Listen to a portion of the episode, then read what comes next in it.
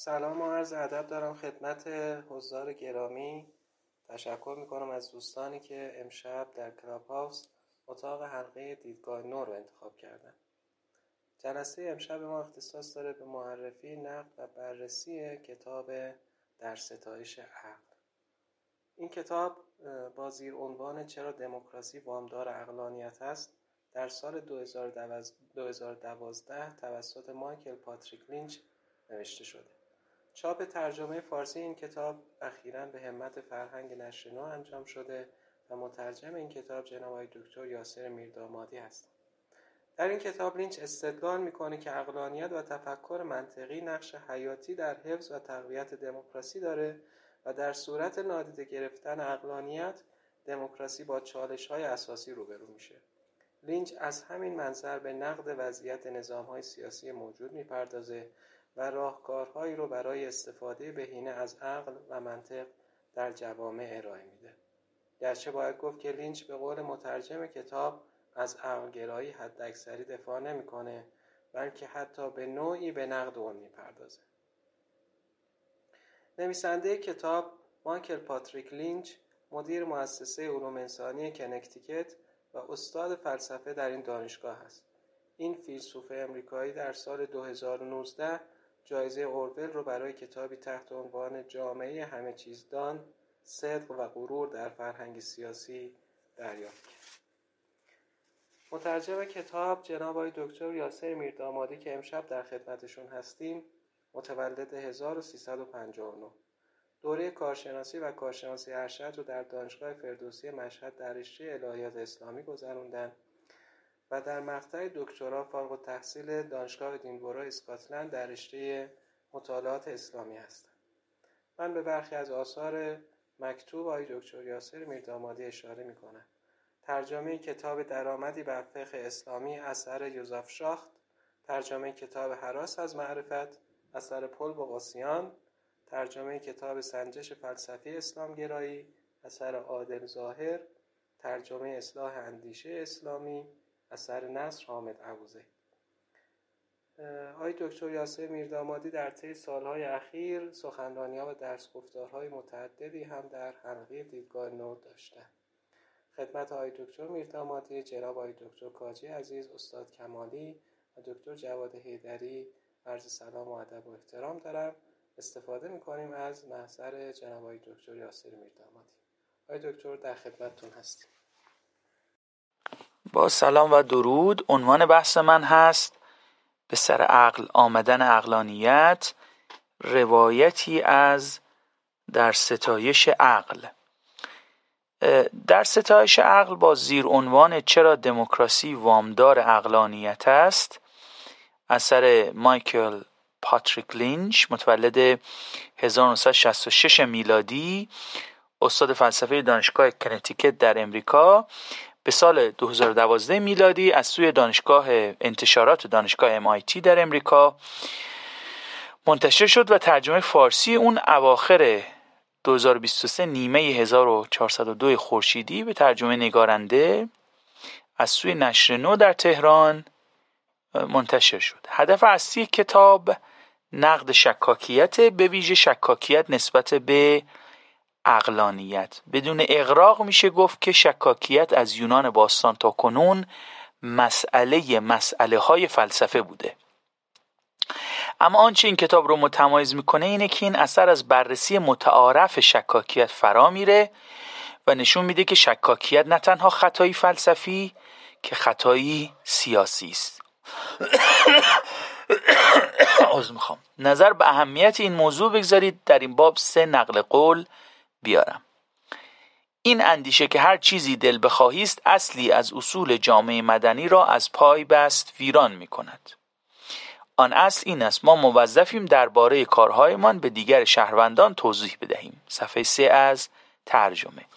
در جای دیگه لینچ میگه که وقتی از دولت دموکراتیک سخن می‌گوییم منظورمان تا حدودی این است که چون این دولتی دست کم در مقام نظر با عقل اداره می شود. صفحه 53 و نیز این نقل قول قدری طولانی تر تعامل سیاسی دموکراتیک مستلزم آن است که به هموطنان خیش به چشم عاملانی اقلانی و خودمدیاد بنگریم که تحت سیطره قانون شایسته احترام مساویان اگر من ادعای علیه شما مطرح کنم و شما از من مطالبه دلیل کنید و من از ارائه دلیل خودداری کنم واضح است که به شما به چشم داوری همتراز احترام نگذاشتم.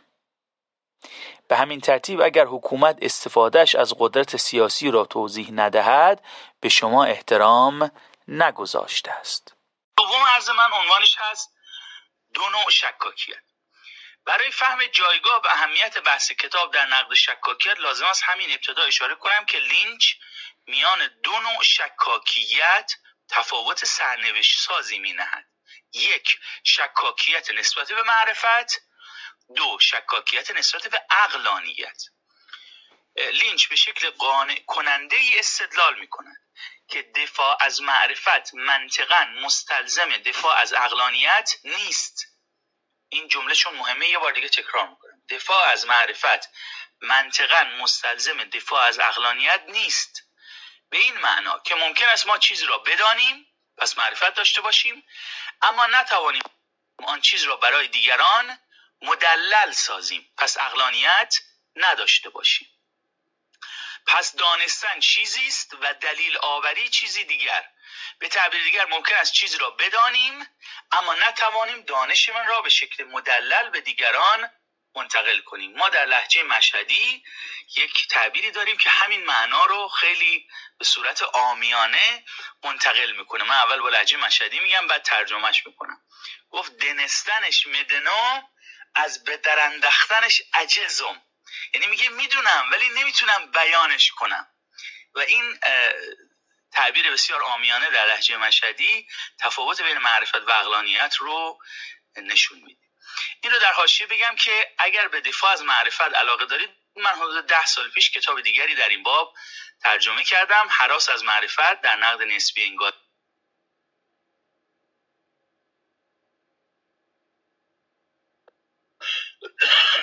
خب به سر سخن بازگردم. منظور لینچ از عقلانیت دو چیزه. پس ببینید بحث همونطور که کردم بحث اصلی لینچ عقلانیت و نه منظور لینچ از عقلانیت دو چیزه. یک کاروبار دلیل آوری وقتی ادعای می‌کنم و دیگری از من مطالبه دلیل می‌کند و من برای او دلیل میآورم تن به کاروبار دلیل آوری دادم این کار اگرچه ممکن است در نگاه اول خیلی ساده و حتی پیش, افتا پیش پا افتاده به نظر برسه اما کوهی از دلایل فلسفی و نیز سیاسی علیه همین کاروبار ساده دلیل آوری اقامه شده. در همین اثر در ادامه بعضی از این دلایل می‌پردازیم. خب این منظور اول لینچ بود از عقلانیت یعنی خود دلیل آوری فرایند دلیل آوری کاروبار دلیل آوری. منظور دوم لینچ از عقلانیت همانا برخی از اصول معرفتی مانند منطق و مشاهده است observation که در استدلال علمی از آنها استفاده می شود پس منظور از عقلانیت از دیدگاه لینچ هم فرایند عقلانی است یعنی دلیل آوری و هم برایند عقلانی است یعنی منطق و مشاهده. در نهایت این کتاب دفاعی فلسفی از اقلانیت علمی است.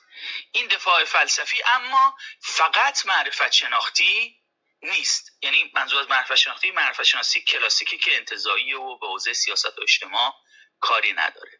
بلکه از فلسفه سیاسی هم مایه های جدی در خود داره. یعنی در واقع محمد رضا یک گزارشی از زندگی لینچ داد. لینچ اینطوری که ابتدا خیلی در واقع فعالیت فلسفی خودشو خیلی انتظایی شروع کرده فقط رو نظری های صفر صحبت کرده که بحث بسیار انتظایی اما دو سه ده هست که وارد بحث های اجتماعی تر شده و در واقع وارد مرفشانسی اجتماعی مرفشانسی سیاسی شده و سعی کرده بحث های فلسفی رو به شکل کاربردی دنبال کنه. و از غذا از موقعی که وارد همین هیته ها شده آثارش بیشتر دیده شده و اثرگذارتر شده. اما پس این کتاب در دفاع از اقلانیت اما دفاع از اقلانیت در بازار مکاره فکر کم نیست. راستش رو بخواهید اقلانیت هم مداهان خودش را دارد. مداهان عقل ممکن است در بزرگراه هفتیر نکشند. اما در طول تاریخ دهان سنت های باطنی را به اسم خراف ستیزی کم ندوختند. آنچه دفاع لینچ از اقلانیت را از دفاعهای ارتودکس از اقلانیت تمایز میبخشد این است که دفاع او از اقلانیت شکاکان است.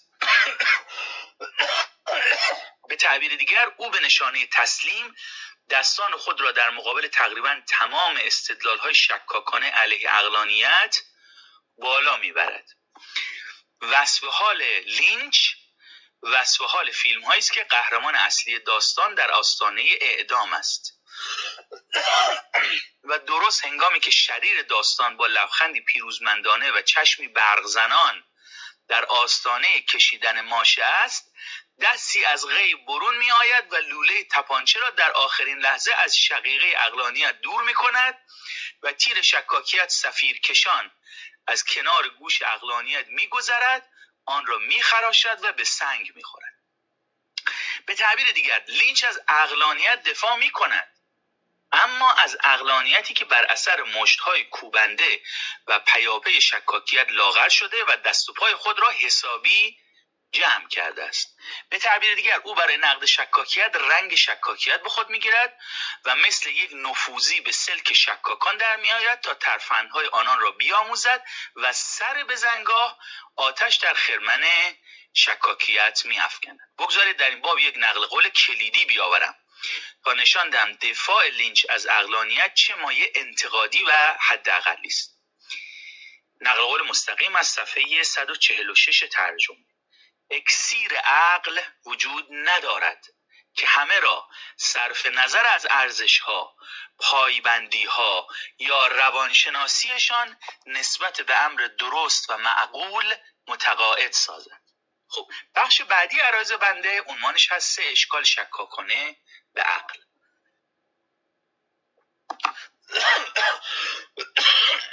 به طور خاص لینچ به سه اشکال شکاکانه به عقلانیت می‌پردازد. یک اینکه عقل نقشی در تصمیم گیری های فردی و جمعی ما ایفا نمی کند به تعبیر فنی عقل نقش علی در روانشناسی انسان ندارد. این اشکال اول. دو حتی اگر فرزن عقل نقشی هم در تصمیم گیری های ما ایفا کند از خود عقل نمی‌توان دفاع عقلانی کرد. زیرا عقل بیمبناست.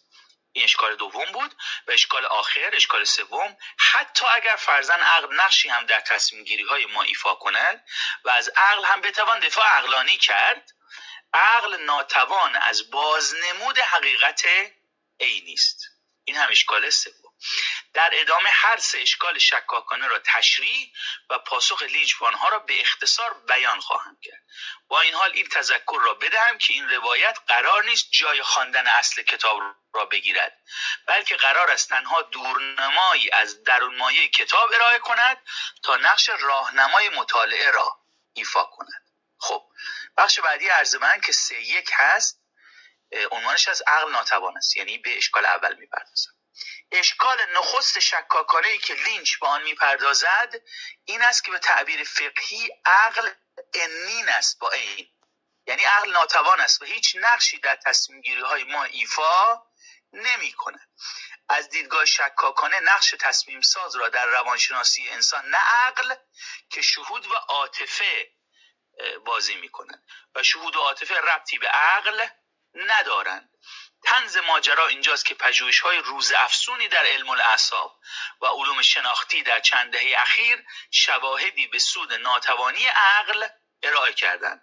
در یک مورد نادر که در نیمه دوم قرن 19 هم رخ داد. اما اخیرا شواهدی جدید به سود آن از سوی دانشمندان علوم شناختی ارائه شده در یک مورد بر اثر انفجار میلهی به لب پیشانی مغز یعنی فرانتال لب سرکارگری به نام فیناس گیج وارد شد. یعنی بخشی از مغز که مسئول احساسات و تصمیم گیری است. گیج به شکل معجزه آسای نجات یافت و حتی خیلی زود به زندگی عادی بازگشت. اما گرچه فعالیت های منطقی و حافظه گیج دست نخورده باقی ماند او دیگر قدرت تصمیم گیری نداشت. به تعبیر دیگه گیج گیج شده بود. به تعبیر لینچ بدون احساسات هدایتگر هیچ چیزی ارزشمندتر از چیزی دیگر به نظرش نمی رسید صفحه 27 نمونه های از این دست از نظر شکاکا نشان می‌داد که احساسات و عواطف همه کارند و احساسات و عواطف انسان را به پیش می‌برند و عقل در نهایت برده احساسات است. لینچ منکر پژوهش های علوم شناختی نیست. اما بر سر تفسیر آنها حرف دارد. در پاسخ لینچ دو گونه عقل شناسی رایج در سنت فکری غرب را به نقد می کشد یک سنت عقل شناختی افلاتونی رواقی که در آن عقل بر آدمی فرمان میراند و عواطف و احساسات خالی از عقلانیتند و گوش به فرمان عقلند. دو سنت هیومی که مطابق آن باز هم عواطف و احساسات خالی از عقلانیتند اما در این تصویر هیومی احساس بر آدمی فرمان میراند و عقل گوش به فرمان احساسات است. لینچ نقطه مشترک هر دو سنت عقل شناختی را در غرب نقد می کند اینکه عقل از عواطف و شهود جداست. او نشان می‌دهد که بسیاری از عواطف ما عقلانی و اقلانیت ما با همکاری عواطف کار می‌کنن مثلا خشمی که از ستم ستمکار داریم از جنس عواطف است اما این عاطفه عقلانی است. به نحوی که اگر کسی نسبت به ستم ستمکار بی تفاوت باشد شایسته ملامت است. یعنی عواطف ما هم مورد ارزیابی اقلانی قرار می‌گیرن و چیزی که مورد ارزیابی اقلانی قرار بگیره خودش علل اصول, علل اصول از جنس امور اقلانی این خلاصه استدلال لینچ. پس عواطف منبع اقلانیتن. اگر عواطف را از اقلانیت برکنار ندانیم و اقلانیت را آمیخته به عواطف بدانیم آنگاه عقل اثر علی دارد. از این گذشته لینچ شواهدی تاریخی می آورد که استدلال در تغییر نظر افراد تأثیر داشته. نمونه اون تغییر نظر عموم آمریکایی ها نسبت به رنگین پوستانه که در مقایسه با پنجاه سال گذشته تغییر مثبت زیادی کرده. از نظر لینچ این اثر آموزشی که بر اقناع اقلانی بنا شده. بخش بعدی ارز من که سه دو باشه این است که عقل بی مبناست یعنی می‌خوام به اشکال دوم بپردازم. اما اشکال دوم این بود که حتی اگر فرزن عقل نقشی هم در تصمیم گیری های ما ایفا کند از خود عقل نمی‌توان دفاع عقلانی کرد. عقل بی مبناست لینچ اکثر کتاب را به طرح این اشکال و پاسخ به اون اختصاص میده و درست در همین نقطه است که شکاک تا دقیقه 90 گویی برنده بازی شکاکیت به نظر میسه ببینید تو اشکال قبلی هم بازم دستاشو نیمه به نشانه تسلیم بالا برد لینچا چون ببینی شکاکا می‌گفتن عواطف بر انسان حکم میرونه. لینچ هم قبول کرد عواطف حکم میرونه. منتها عوا... تفسیرش از عواطف رو عوض کرد. یعنی تو هر سه تا اشکالی که پاسخ میده لینچ خواهیم دید که لینچ در واقع دستاشو نیمه بالا می‌بره. و این نکته مهمی است که چجوری میشه با شکاکیت برخورد کرد. یعنی یعنی ببینید اشکال فلسفی اینطوریه که وقتی این اشکال عمیق باشه شما باید یه هزینه ای بدید برای پاسخ به اون اشکال. خیلی نمی‌تونید اگه بخواید کامل پای بفشورید و هیچی از اشکال رو نپذیرید عملا شکست می‌خورید. لینچ اکثر کتاب رو به طرح این اشکال با پاسخ به اون اختصاص میده و درست در همین نقطه است که شکاک تا دقیقه 90 گویی برنده بازی شکاکیت به نظر می‌رسه. اشکال شکاکانه اینه که از واقع نمایی عقل نمی‌توان با خود عقل دفاع کرد. زیرا این کار از جنس استدلال دوری خواهد بود. این مثل این میمونه که این مثال از منه. نه فکر کنم این مثال اتفاقا از من نیست در خود کتابه. این مثال مثل این میموند که بانک از من برای گرفتن وام زامن بخواهد و زامنی که من به بانک معرفی می‌کنم مورد تایید بانک نباشد و من برای تضمین زامن خودم زامن رو زمانت کنم. حالا به شکل مشابهی از معتبر بودن ادراک حسی perception sense perception مثل مثلا دیدن و شنیدن و لمس کردن و مانند اونها نمی‌توان با توسل به خود ادراک حسی دفاع کرد. این استدلال دوری خواهد بود.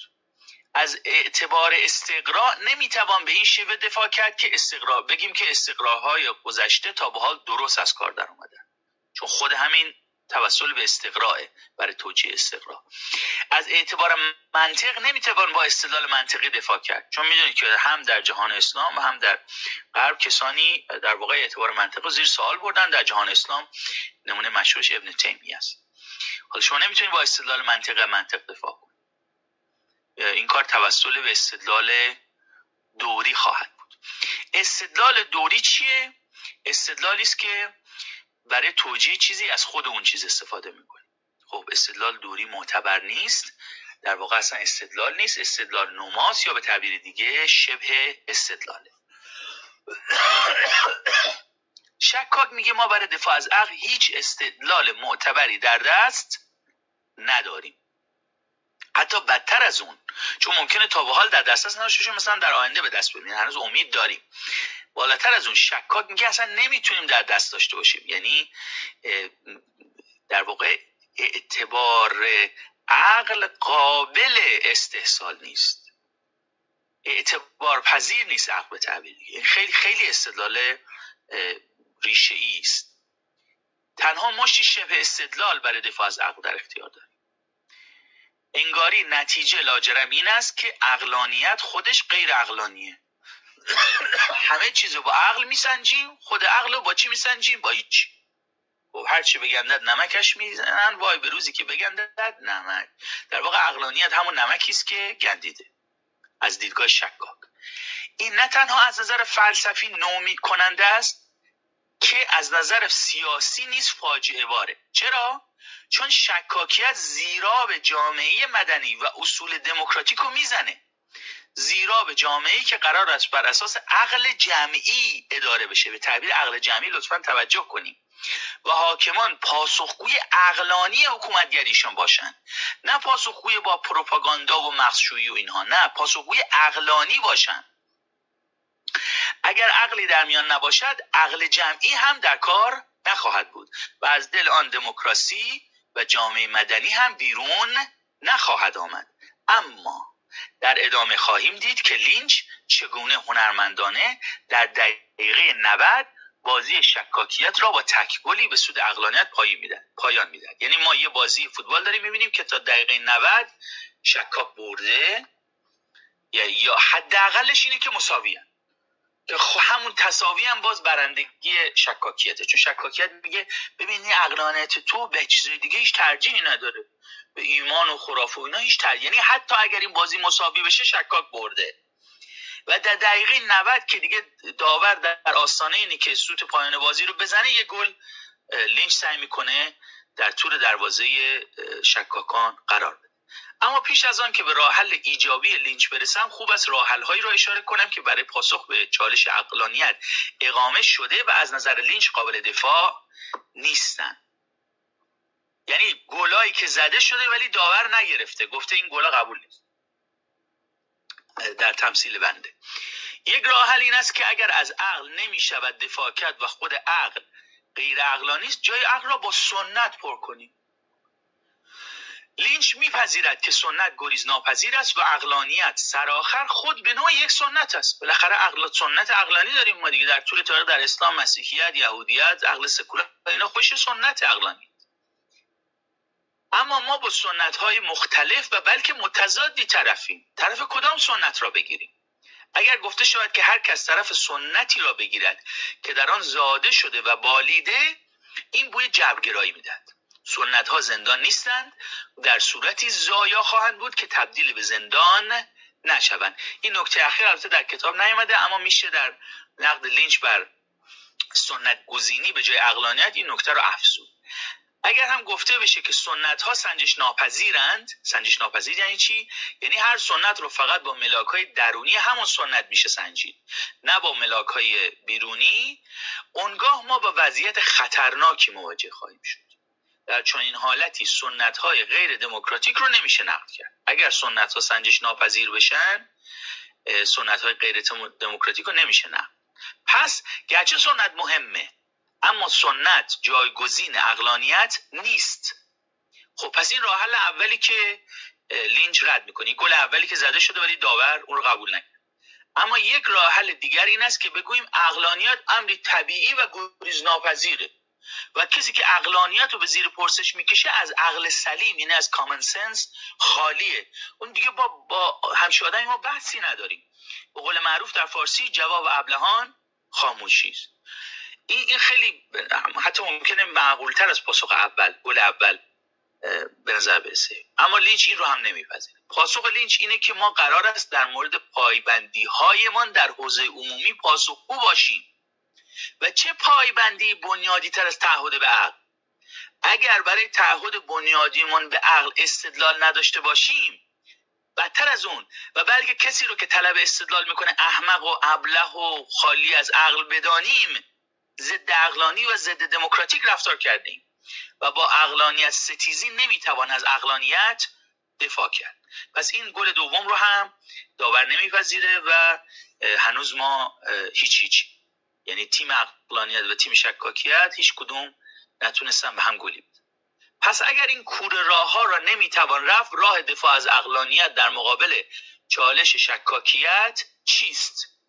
راه حل خلاقانه که لینچ پیش نهد البته کلی کوتاه آمدن در خودش داره. عرض کردم در واقع جذابیت دفاع لینچ از اقلانیت اینه که در واقع یک دفاع انتقادی حداقلی و حتی شکاکانه از اقلانیت یعنی اونقدر حداقلیه که من مطمئنم که برخی از در واقع مدافعان ارتودکس اقلانیت اصلا تحت تاثیر قرار نخواهند گرفت و معتقد باشن که شما کانفورمیستی و تجی نظر طلبی و کوتاه اومدی و زیادی به شکاکان باج داد لینچ میپذیره که در مقابل چالش های شکاکانه دفاع نظری با تاکید رو نظری از واقع نمایی اقلانیت میسر نیست. یعنی ما نظرا نمی‌تونیم دفاع کنیم که عقل واقع رو می نمایاند باز نمود. برای دفاع نظری از واقع نمایی اقلانیت در مقابل چالش های شکاکانه ما باید به خود عقل توسل بجوییم. دیگه جز, جز عقل چیزی نداریم. و این استدلال دوری می شود به استدلال دوری استدلال نیست. به توضیح که بالاتر عرض کردم. اما تمایزی که ایاتون باشه لینچ میان معرفت و اقلانیت نهاده بود اینجا به کار میاد. همچنان خوب گوش کنید لطفا این تیکه ذره فنی و پیچیده است. امیدوارم بتونم منتقل کنم منظور لینچو. همچنان مدافع اقلانیت می‌تونه ادعا کنه که اقلانیت علمی معرفت آوره. اما مدافع اقلانیت نمی‌تونه استدلال نظری برای اقناع شکاک اقامه کنه. معرفت داره. استدلال قانع کننده برای شکاک نداره. این گرچه ضرری به اقلانیت نظری اقلانیت می‌زنه. یعنی خود اقلانیت رو ما دیگه نمی‌تونیم ازش دفاع بکنیم. نظرا با خود اقلانیت اما لزوما ضرری به معرفت آوری فرضی اقلانیت نمیزن مطمئنم نمی‌ذاره پیچیده شد. بخاطر همین یه مثال اینجا کار گذاشتم. برای فهم این تفاوت به این مثال دقت کنید. مثال از منه و در کتاب نیست. یه فردی بدخواه داره. بدخواه او که فردی توانمند پیگیر و باهوشه که خدا نیاره صحنه ای را استادانه طراحی می‌کند که فرد رو قاتل جلوه بده. این نفر کشته شده اینم صحنه سازی کرده که این قاتله. صحنه سازی فرد بدخواه موفق از کار در میاد. از می‌خوام. و تمام شواهد علیه فرد قانع کننده به نظر می‌رسه و دفاعیات فرد در دادگاه هم کارگر نمیشه. و او در دادگاه چی میشه؟ محکوم میشه. اما دست کم خود فرد که معرفت داره قاتل نیست. ولو شواهدی علیه اتهام قتل نداشته باشه. چون شواهد طوری منیپولیت شدن طوری بازسازی شدن که علیه او از کار دارن. در چنین حالتی فرد معرفت داره اما اقلانیت نداره. یعنی دنستنش مدنه ولی از بدرانداختنش عجزه. مدافع اقلانیت علمی هم شبیه این فرد. ممکنه واجد معرفت باشه یعنی می‌دونه که اقلانیت واقع نماست. یعنی اقلانیت نظری اقلانیت رو می‌دونه. ولی حتی اگر نتونه که هیئت حاکمه شکاک رو نسبت به اقلانیت نظری علم قانع کن اما اما اگر دفاع لینچ از اقلانیت تنها همین مقدار باشه مشکل کن نیست. چرا؟ چون این دفاع تنها می‌گوید که امکان معرفت پیش روی مدافع اقلانیت علمی گشوده است. حتی اگر نتونه از اون عقلانیت علمی دفاع نظری کنه پس یه چیزی بیشتر باید بگه یه چیزی مشکل کنی باید بگه لینچ. لینچ در و این کارو می‌کنه. لینچ در ادامه میگه که اگر امکان دفاع نظری با تاکید رو نظری از عقلانیت در مقابل چالش شکاکیت بسته باشه امکان دفاع از موضع عقلانیت عملی با تاکید رو عملی کاملا گشوده است. پس ببینید امکان معرفت برای مدافع اقلانیت گشوده است. ولی حالا اقلانیت چی؟ چون ما گفتیم بین معرفت و اقلانیت ما فرق میشه اقلانیت نظری راش بسته است. یعنی راه برای ما شکاک بسته. اما خیلی خوب اقلانیت دو مدله. اقلانیت نظری داریم و اقلانیت عملی. خب حالا راه اقلانیت عملی رو. برای دفاع از خود اقلانیت پیش از سر استدلال او بگذارید تمایز اقلانیت نظری و عملی رو که لینچ در کتاب توضیح نمی‌داد با هم چیکار کنیم؟ مرور کنیم.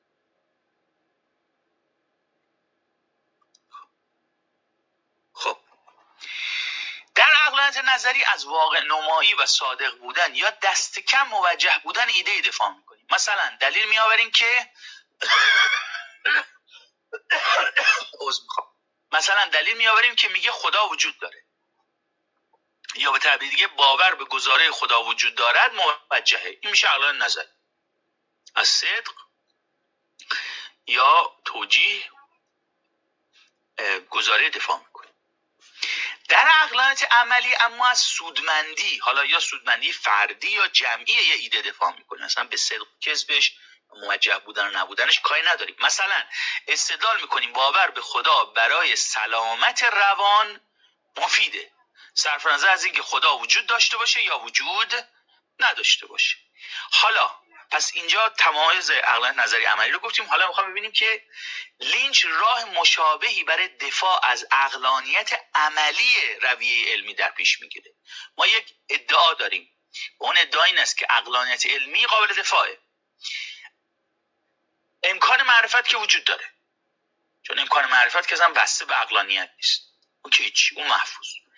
از اون طرف اقلانیت نظری علم رو شکاک راهش رو بست. ولی ما نباید دستمون رو کامل به نشانه تسلیم در مقابل شکاکیت بالا ببریم. خب از اقلانیت عملی علم دفاع می‌کنیم. ادعای لینچ اینه که خب گوش کنید لطفا. ادعای لینچ اینه که هر جامعه پیشرفته به عدالت طلب. برای اقلانیت علمی جایگاه ممتازی قائل میشه. ببینید مهمه توجه کنید به این نکته که برای دفاع از این ادعا یعنی این ادعا که هر جامعه پیشرفته و عدالت طلبی برای اقلانیت علمی جایگاه ممتازی قائل میشه برای دفاع از این ادعا لینچ حواسش هست به دستاوردهای اقلانیت علمی اشاره نمی‌کنه. چرا؟ چون متوجهه که اگر شکاک از ما مطالبه دلیل در باب ریشه اقلانیت علمی بکنه بر شمردن میوه های اقلانیت علمی شکاک رو تحت تاثیر قرار نخواهد داد. برای فهم بهتر این نکته یه مثالی من اینجا آوردم که بازم از منه و در کتاب نیست. پدر یا مادری رو در نظر بگیری که تفریح فرزندش رو مستاق اطلاف وقت می‌دونه. میگه تفریح کنی وقت طرف کرد فرزند نمی‌تونه برای دفاع از خودش فهرستی از سالمترین و کمخشترین تفریح های خودش ارائه کنه چرا؟ چون پدر یا مادر اصل تفریح رو اطلاف وقت می‌دونن. حالا چه تفریح سالم و کم خرج باشه چه غیر اون. حالا شکاک اصل رویه اقلانیت علمی رو به زیر پرسش کشیده. و برشمردن دستاوردهای حتی خیره کننده اقلانیت علمی شکاک و تحت تاثیر قرار نخواهد داد. خب پس این رو هم بسته است. پس ببینید اقلانیت عملی هم اینجوری نیست که هر طوری ما بتونیم شکاک و قانع کنیم. یعنی راه ما رو خیلی شکاک بسته. اقلانیت نظری رو که بسته. امکان معرفت رو نمی‌تونه ببنده. این رو توضیح دادیم. اقلانیت نظری رو کامل بسته. اقلانیت عملی رو هم نیمه بسته. ولی باز بالاخره همطور که عرض کردم یک کوره راهی بالاخره لینچ می‌خواد پیدا کنه که شکاک و زیر خم شکاک رو بگیره. به جای این راه یعنی اشاره به دستاوردها لینچ روشی عینی و بیطرف برای بررسی اقلانیت علمی عذر می‌خوام برای بررسی اقلانیت عملی نه علمی برای بررسی اقلانیت عملی رویه های مختلف پیش می میگه آقا من یک معیار خانم من به شما یه معیار میدم که رویه های مختلف حالا علم باشه ایمان باشه عرفان باشه باطن باشه خرافه باشه هرچی. یه معیار به شما میدم که ببینید که کدومی که از این رویه ها از اقلانیت عملی بیشتری برخوردارن. هر کدوم نمره بیشتری باید شما اون اتخاذ کن سپس لینچ نشون میده. پس اول معیار میده. بعد اون معیار پیاده می‌کنه. سپس نشان میده که در میان رویه های مختلف اون رویه ای برنده است که بیش از همه به رویه علمی نزدیکه. پس ببینید یه بار دیگه. یک معیار برای رویه گزینی پیشنهاد میده. دو اون معیار رو پیاده می‌کنه و نتیجه میشه که رویه علمی برنده است. بازم تاکید می‌کنم که با این راه لینچ از اقلانیت عملی علم دفاع می‌کنه و نه اقلانیت نظری. بدین سان لینچ نشان نمی‌دهد که اقلانیت علمی واقع نماست و بهترین گزارهای علمی ما صادق یا حتی موجهن اما نشان می‌دهد که اتخاذ اقلانیت علمی به سود جامعی پیشرفته و برابری طلبه. این راهی که پیشنهاد می‌کنه رو اسمش می‌ذاره بازی روش. برای فهم ساده این روش این مثال در نظر بگیرید که دیگر بار مثال از منه و نه در کتاب. اینکه دائم تاکید می‌کنم مثال از منه یا نه. برای این است که اگه کسی کتاب رو نخونده در واقع روایت من با نقلم از کتاب قاطی نشه. فرض کنید که در یک مهمانی تولد پنج نفر حضور دارم و بریدن کیک تولد به شما سپرده شده. تنها یه شرط وجود داره. و اون این که پس از تکه کردن کیک شما نخستین کسی نخواهید بود که تکه کیکتان رو برمیدارید. یعنی شما باید پنج قسمت بکنین ولی اول دیگران بردارن بعد شما بردارید در چنین حالتی اقلانیت عملی یعنی بیشینه کردن منافع اختضا می‌کنه که شما کیک رو به شکل کاملا مساوی به پنج قسمت تقسیم کنید. چرا؟ چون اگه اون رو به چهار تکی کوچکتر و یک تکه بزرگتر تقسیم کنید از اونجا که شما نخستین فردی نخواهید بود که تکه کیکش را بر میدارد شاید یکی از چهار مهمان دیگر تکه کیک بزرگتر را برداشت و سهم شما کوچکتر شد. حالا بازی روش وضعیت فرضی مشابهی رو ترسیم. در بازی روش فرض میشه که قرار شما ساکن سیاره شبیه زمین بشید دو وضعیت فرضی است. و می‌دونید که وضعیت فرضی برای پروردن شهود ماست و فیلسوفان همیشه از وضعیت فرضی استفاده می‌کنه شما قراره که ساکن سیاری شبیه زمین بشید و در آنجا اجتماعی شبیه اجتماع انسانی تشکیل بدید البته می‌دونیم که خیلی هم این فرض نیست دیگه. الان دارن ناکوره مریخ خود دارن آماده می‌کنن یه دونجا قرار برن. خیلی هم فرض یا خیلی هم علمی تخیلی نیست. واقعا داره ذره ذره رخ میده. وضعیت شما در اون سیاره شبه زمین مشابه وضعیت شما در زمین. یعنی همچنان انسان خواهید بود با این تفاوت که طبقه اجتماعی رنگ نژاد جنسیت گرایش جنسی گرایش سیاسی مذهبی سطح تحصیلات ملیت و سن خودتون نمی‌دونید.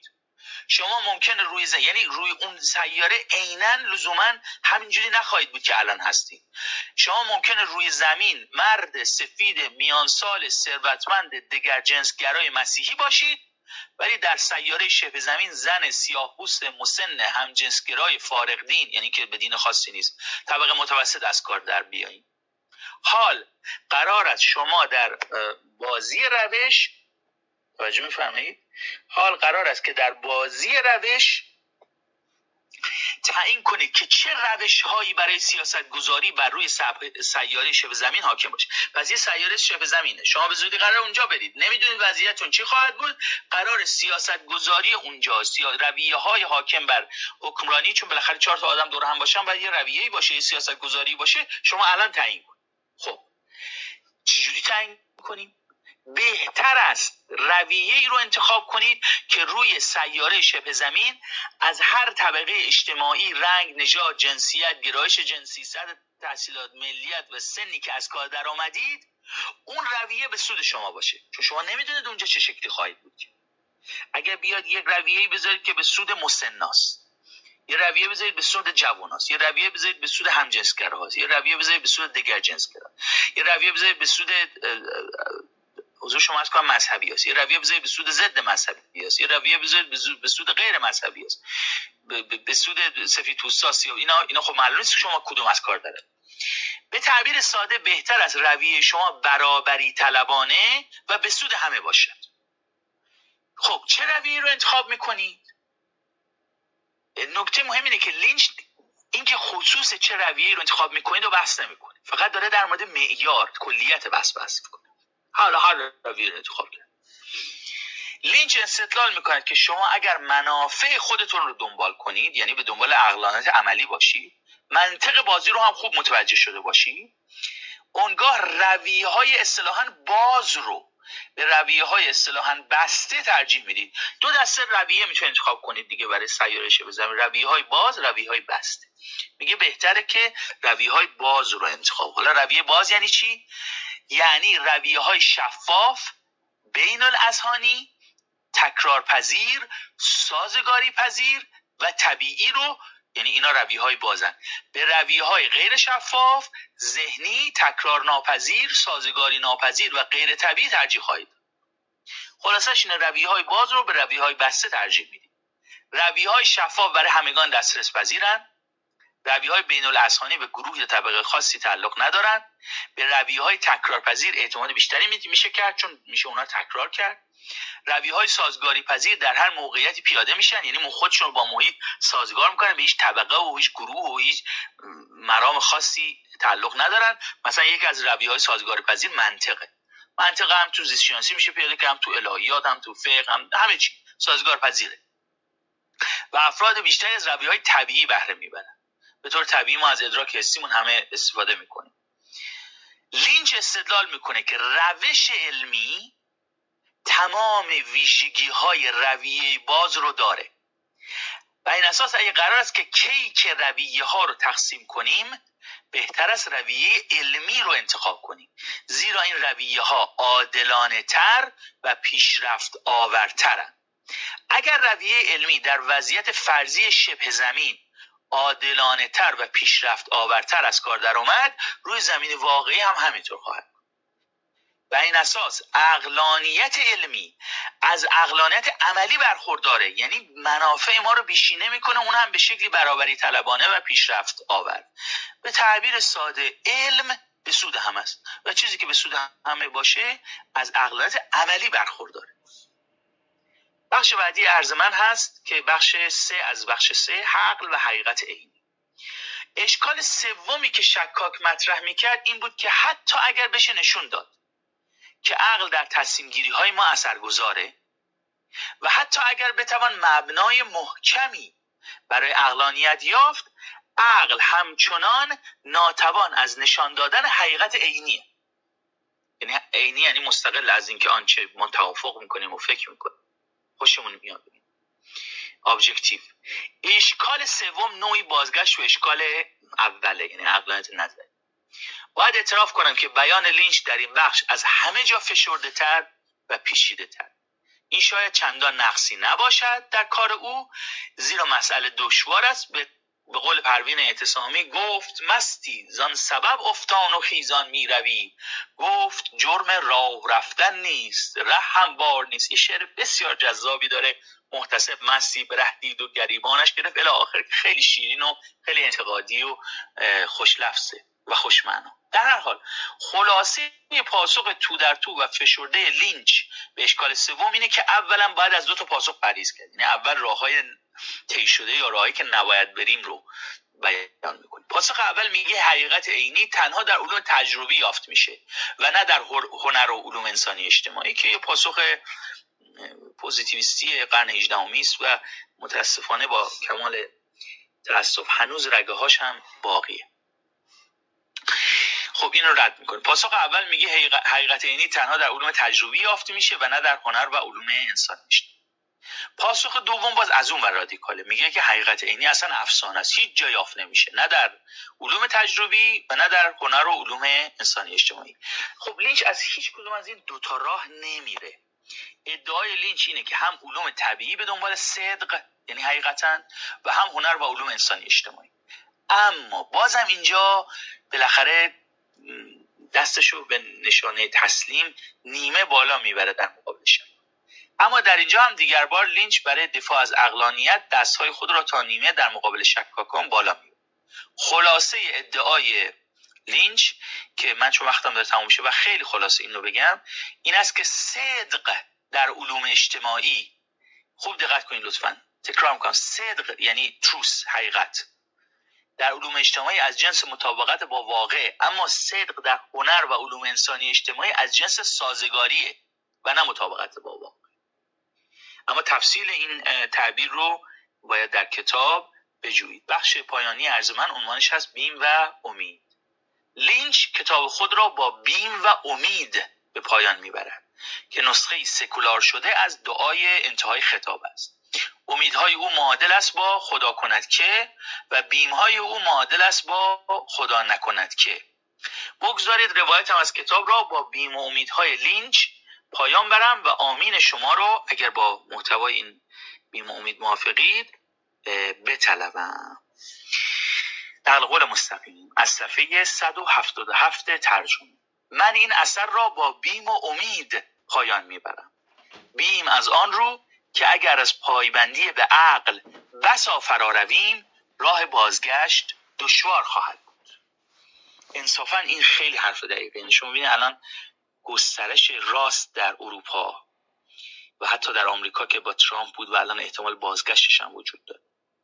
و حتی نوعی راستگرایی در میان اپوزیسیون ایران و حتی راستگرایی در میان خود حکومت ایران با حذف اصلاحات ببینید چقدر که معمولا همونطور که در خود کتابم توضیح میده مدام راست آمریکا رو نقد می‌کنه راست ها میانه با عقل ندارن. با هویت گرایی و احساس و عاطفه خالی از عقل و اینا سر کار دارن اون مخشویی و اینا.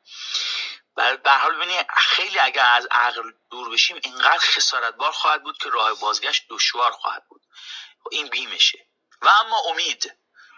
امید می‌برم که در جامعه زندگی کنیم که تمایز میان این امور را در میابد تمایز میان منفعت و واقعیت. تمایز میان باور به چیزی و واقعیت امر. تمایز میان معقولیت ظاهری کوتاه مدت و باوری که از تیزا به بحث اقلانی سالم بیرون می آید تمایز میان توسل خشن به قدرت و توسل شکیبانه به زوایای نجیبانه سرشت انسان. در یک کلام امید من آن است که در جامعه زندگی کنیم که پذیرای منفعل عقل نیست بلکه شورمندانه بدان پایمند است. و اصول اقلانی را در عمل به کار میبندند با همین بیم ها و امیدها که انصافش این است که مسئله ما در ایران هم هست و همین انگیزه بخش من بود برای ترجمه این کتاب به فارسی من عراض خودم رو پایان می‌برم. هم عضو می‌خوام از اینکه من سرمایه طولانی خوردم و مدام صرفه می‌کردم و هم اینکه به حال بیان من تمام تلاشم کردم که ایده های لینچ ساده کنم. از جمله با آوردن مثال هایی ولی باز هم به حال پیچیده بود. امیدوارم که قابل فهم سخن گفته باشم. سخن من در اینجا تمام است. متشکرم. خیلی ممنونم آقای دکتر. واقعا استفاده کردیم. ارائه بسیار خوب و جذابی بود. خب مجددا سلام ارز کنم خدمت دوستانی که بعدا به جمع ما اضافه شدن و در ابتدا جلسه این فرصت نبود که خدمت اونها عرض سلام ادب داشته باشم خصوصا جناب آقای دکتر هیدری آقای دکتر میردامادی در ابتدای کتاب از ایشون هم تشکر کردند آقای دکتر کاجی در خدمت شما هستیم. آره خیلی ممنون آقای دکتر دامادی عزیز به خاطر رای خوبتون. من که تشکر بکنم از شما. من این کتاب نمیشناختم نمی‌دونستم در واقع نوشته شده و بعد از در واقع ترجمه شما بود که اصلش رو دیدم و خوندم و ولی خب ترجمه رو متاسفانه ندیدم. یقین دارم که نصر شیرین و شیوای شما در واقع بر غنای کتاب افسوده دو تا نکته میگم حالا میشه کامنت دونستش یا سوال یا هر دوتاش پرسش یا یکیش کامنت یکیش سوال نکته اولم در مورد عقبه فکری لینچ هست که فکر می‌کنم در اون پراگماتیسم خیلی خیلی برجسته است. شاید یه مقدار باید بیشتر یعنی همه نکاتی که تقریبا یاسی جان تو داشتی می‌گفتی من رگاهایی از پراگماتیسم تو توش دیدم. و این چیزی نیست که خودشم پنهان بکنه. تو مقدمه میگه چقدر وام داره جیمز و دیوی هست و پیرس هست و این نکته. و به خصوص تاکیدش بر روی های سیاسی اقلانیت به نظر من خیلی مهمه و طبیعتا چالش های زیادی که نوروساینس براش ایجاد کرده تاکید های زیادی که بر اون مقاله جاناتان هایت می‌کنه که خب می‌دونید هایت یه جورایی اقلانیت اخلاقی رو زیر سوال می‌بره. میگه که اینها بحثایی است که پس از رخ داده عمل اخلاقی به تعبیری رخ میده. ما وقتی که یک کنش اخلاقی صورت میدیم این شیوه اقلانیت اخلاقی که معمولا عقلگرایان مد نظرشون هست رو انجام نمیدیم. معمولا مبتنی بر شهودی کارمون رو پیش می‌بریم و حالا بعدش می‌تونیم یه اقلانیت سازی یا اقلانیت گرایی رو پیشه بکنیم. این میشه گفت کامل هست ولی مطمئن هستم که تو می‌تونی کامل ترش بکنی. یه سوالم دارم در مورد فصل دوم که فصل مورد علاقه من هست و اون نسبت اقلانیت و عقل و احساس هست. و طبیعتا دو تا از سابقه های یعنی خواستگاه ها و تاریخچه های فلسفی هم یکی برمیگرده به یونان باستان و یکی هم چالش های جدی که هیوم در برابر عقدگرایی اتخاذ کرده. به تعبیری به تعبیر لینچ. حالا من نمی‌خوام بگم که باش موافقم. یونان باستان با افلاتون و حالا رواقیان تونستن اقلانیت رو در برابر احساس بالا بکشن و خب کاری که هیوم کرد یه جورایی عکس قضیه بود و اقلانیت رو تابع تابع احساسات کرد. من واقعا حقیقتا با روایت لینچ از یونان باستان به خصوص اینکه کلا رواقیان رو افرادی می‌دونه که در واقع احساسات رو متکی بر اندیشه تعریف می‌کنن موافق نیستم به خصوص اینکه می‌دونید رواقیان رو خیلی تاکید داشتن بر احساسات منفی. اونها تاکید خیلی عامی بر احساسات به معنای فلسفیش نداشتن. دقدقه که اونها داشتن این بود که می‌دیدن بسیار از احساسات منفی مثلا انگر یا خشم. که خب می‌دونید سنکا در مورد خشم کتاب داره. اونجا چی میگه؟ میگه که وقتی که ما خشمگین هستیم معمولا دو تا پیشفرز نظری داریم. اولا اینکه ما فکر می‌کنیم یه توقعاتی داریم که برآورده نمیشه. ثانیا که ما فکر می‌کنیم بر حق هستیم. بنابراین این دوتا پیشفرز نظری باید وجود داشته باشه تا یه نفر خشمگین باشه. به یه, معنا داره خاص یعنی پیشفرز های نظری که چی رو میگه؟ پیشفرز های نظری یه احساس منفی به نام خشم رو یا احساسات منفی دیگر رو برجسته می‌کنه. بنابراین یه تمایز قائل میشه بین احساسات و اندیشه و مبتنی بر اون سعی می‌کنه. احساسات منفی رو یه جوری پیشفرزهای نظریش رو بیرون بکشه. این کاری که معمولا رواقیان می‌کنن. اصلا کلا هدفشون هم بحث نظری در مورد احساسات نیست. و من راستش روایت لینچ رو مخصوصا با این کلیگرایی هایی که می‌کنه. کل مثلا فلسفه یونان یا نمی‌دونم فلسفه رواقی اینجور هست رو نمیپذیرم.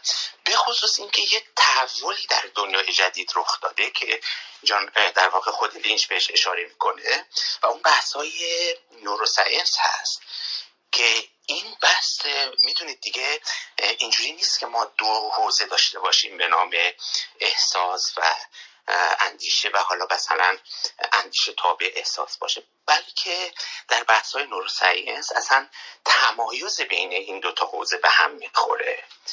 یعنی هم تو صحبت تو هم بود. یه جور استرار هم تو صحبت تو بود به خاطر که بعضی وقتا جداشون می‌کردی بعضی وقتا می‌گفتی که یکی هستن. آره آره. و آره می‌خواستم نظر دو بدونم در مورد فصل دوم و در واقع این تمایزی که این احساس به خصوص چه گفتم احساس منفی و اندیشه. و خب این کاری که میگم الان پژوهشگران جدید انجام میدن در مورد احساس که به من اصلا مرز قاطعی بین احساس و اندیشه نیست. و خب همونجور که خودم می‌دونی خیلی از مرزها دوگانگی ها به هم خورده از جمله این دوگانگی بین احساس و و به نظر من یکی از نقاط ضعف کتابم همین هست. همین هست که مثلا من خیلی تلاش کردم می‌دونید دیگه توی ادبیات مربوط به فلسفه احساس ما رویکردهای مختلفی داریم نسبت به احساسات. مثلا رویکرد جیمزی هست رویکرد همین جاناتان هایت هست و افراد دیگه. خیلی تلاش کردم بفهمم مثلا لینچ چه تقریری از مفهوم احساس به کار می‌بره. خیلی این مفاهیم رو می‌دونید تو زبان انگلیسی ما عاطفه داریم احساس داریم feeling داریم emotion داریم sensation داریم. خیلی اینها رو بدون دقت همینجوری فله به کار می‌بره و این هم به نظر من حالا نکته آخری بود که می‌تونم بهش اشاره کنم. آره من در واقع سه تا نکته اشاره کردم. فکر می‌کنم دیگه لازم نباشه که خلاصش بکنم. تو حتما تو ذهن داری. حالا اگه یه وقت نکته هست من می‌تونم اضافه کنم. ممنونم. خیلی ممنونم. حسین عزیز از نکات در خود درنگت من از نکته اول حسین جان شروع کنم. بله عقبه فکری لینچ همطور که حسین به درستی اشاره کرد و همطور که باز هم حسین کرد خود لینچ در مقدمه به سراحت گفته که وامدار سنت پراگماتیستی است و خب راه حلی هم که برای دفاع به شکاکان دفاع از اقلانیت در مقابل شکاکان ارائه میده راه حل من بیش از این توضیح نمیدم. در مورد این نکته. اما نکته دومی که حسین جان اشاره کرد که روایت لینچ از رواقیان به نظر می‌رسه که یه مقداری به تعبیری سر دوزانه است. یعنی اون جزئیات و ظرافت ها رو نمی‌بینیم. راستش منم موقع خوندن و بعد ترجمه این کتاب احساس کردم که رواقیان پیچیده تر از این روایت لینچن.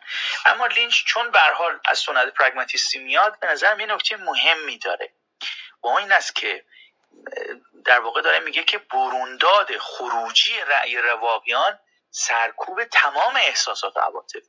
نه اینی که بیان فرقی بزنن بین دو دسته از احساسات و عواطف احیانا مثبت یا منفی چون اونها مثبت ها هم مادامی که از جنس احساسات عواطف بدونن باز هم پست می‌دونستن. اما نکته سومی که حسین جان اشاره کرد که عقل عاطفه عمیقا به هم آمیختن و این تحقیقات علوم شناختی و علم الاعصاب طی چنده اخیر خیلی خوب این رو به ما نشون میده. من فکر کنم با این نکته موافق لینچ در همین فصل دومی که حسین جان اون اشاره کرد که من ترجمهش کردم عنوانش رو به نه برده نه ارباب عقل و عاطفه. یه نقل قولی میارم.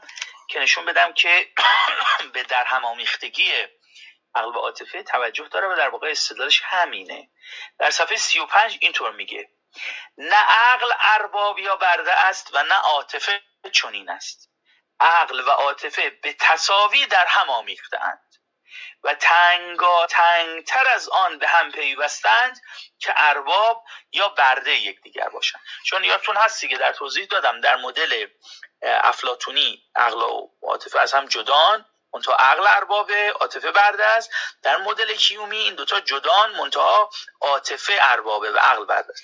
اون میگه اصلا نه عقل برده است نه عاطفه اربابه و نه عقل اربابه نه عاطفه برده است. اینا در هم آمیختن و در هم آمیختگیشون از جنس اگه بخوام یک استعاره به کار ببریم از جنس همکاره یا از جنس یک زوجه تا اینکه از جنس ارباب و برده باشه. خیلی ممنونم. آره خیلی ممنون. راستش من فقط در مورد سومی بگم فقط برای نشانه این که به نظر من بیانش هم ناقصه هم مبهمه. خب مثلا ببین ما می‌تونیم بگیم همه انسان ها از جنس همکارن. خب سوات بعدش چی؟ بعضی وقتا هم تعارض بینشون ایجاد میشه. بعضی وقتا هم یکی بر یکی برتری داره. اینکه آره ما این جمله کلی که آره همه با هم همکارن که فکر می‌کنم هیچ چیزی اضافه نمی‌کنه بر دانش ما. یعنی چه؟ یعنی چه؟ مثلا تو شرایط خاص ما مبتنی بر کدومشون تصمیم گیری می‌کنیم؟ اگه قائل به این جدایی باشیم. ببین اینا باید مشخص بشه. وگرنه اینکه آره اینکه آره هر هم این مهمه هم اون هم نمی‌دونم باید اینو جدی گرفت. هم اون هم منشه رفتار ما. این احساس هم منشه رفتار ما اقلانیت. خب این که فکر می‌کنم چیزی بر دانش ما اضافه نمی‌کنه. چیزی فراتر از اون چیز که حتی یونانیان نسبت به عقل و احساس می‌گفتن به ما اضافه نمی‌کنه. یک نکته ای رو لینچ اشاره می‌کنه اون احساسات عواطف رو و همچنین شهودها رو. دو دسته می‌کنه. میگه ما احساس احساس عواطف به تعبیر من مکانیکی داریم یا که ما برنامه ریزی شدیم غریزی داریم. بالاخره اگر من اینجا نشستم با آرامش یه دفعه پشت سرم یک صدای مهیبی بیاد دفعه اجا میپرم. اینا ارزش معرفتی ندارن. صرفا غریزی هم. در حیوانات هم یافت میشه. اما یه سری احساس و عواطف دیگری رو ازش یاد می‌کنه که میشه گفت احساس عواطف مثلا متعالی و انسانی مثل احساس خشم من نسبت به ستم یا احساس خشیت یا احساس حیرت یا احساس عجز نسبت به زیبایی. این دسته از احساسات و عواطف رو واجد ارزش معرفتی می‌دونه و میگه که اینها در واقع به طرز تنگاتنگی در آمیختن به اقلانیت و این اساس فکر می‌کنم صرف اینکه بگه در واقع اقلانیت با عاطفه همکارن و نه اینکه یکی برده باشه و دیگری ارباب نیست سعی می‌کنه این مقدار احساس عواطف رو در واقع دستبندی کنه با ارجاع خیلی خیلی مختصر. البته به ادبیات که در مورد در واقع روانشناسی احساسات عواطف و معرفت شناسی احساسات عواطف در به ویژه سه چهار دهه گذشته رخ داده. خیلی خیلی ممنون. یاسر جان. از قربانت برم حسین جان. ممنونم. از نکاتت. ممنونم آقای دکتر کاجی. جناب آقای دکتر کمالی در خدمت شما هستیم. خیلی متشکرم. اجازه بفرمایید من قدری صبر کنم. نه اینکه نکته ندارم. منتها سوالی ندارم. سوال دارم. نکته اصلی که در ذهنم بود این است که چون من متاسفانه کتاب رو نخوندم قدری تعمل می‌کنم در مطرح کردن سوال. اگر از دوستان عزیزی که تشریف دارن کتاب رو ملاحظه کردن شایسته تر این است که اونها صحبت کنن. ولی این رو همینجا عرض بکنم که جناب آقای دکتر میردامادی واقعا در گزینش مطالبی که هم می نویسند و هم ترجمه می کنند دقت فوق العاده ای رو به خرج میدن و به نظرم در مسیر تفکر ایشون این توجه به اقلانیت و تطور مفهوم اقلانیت نزد ایشون کاملا بارز هست و خیلی هم شایسته توجه هست.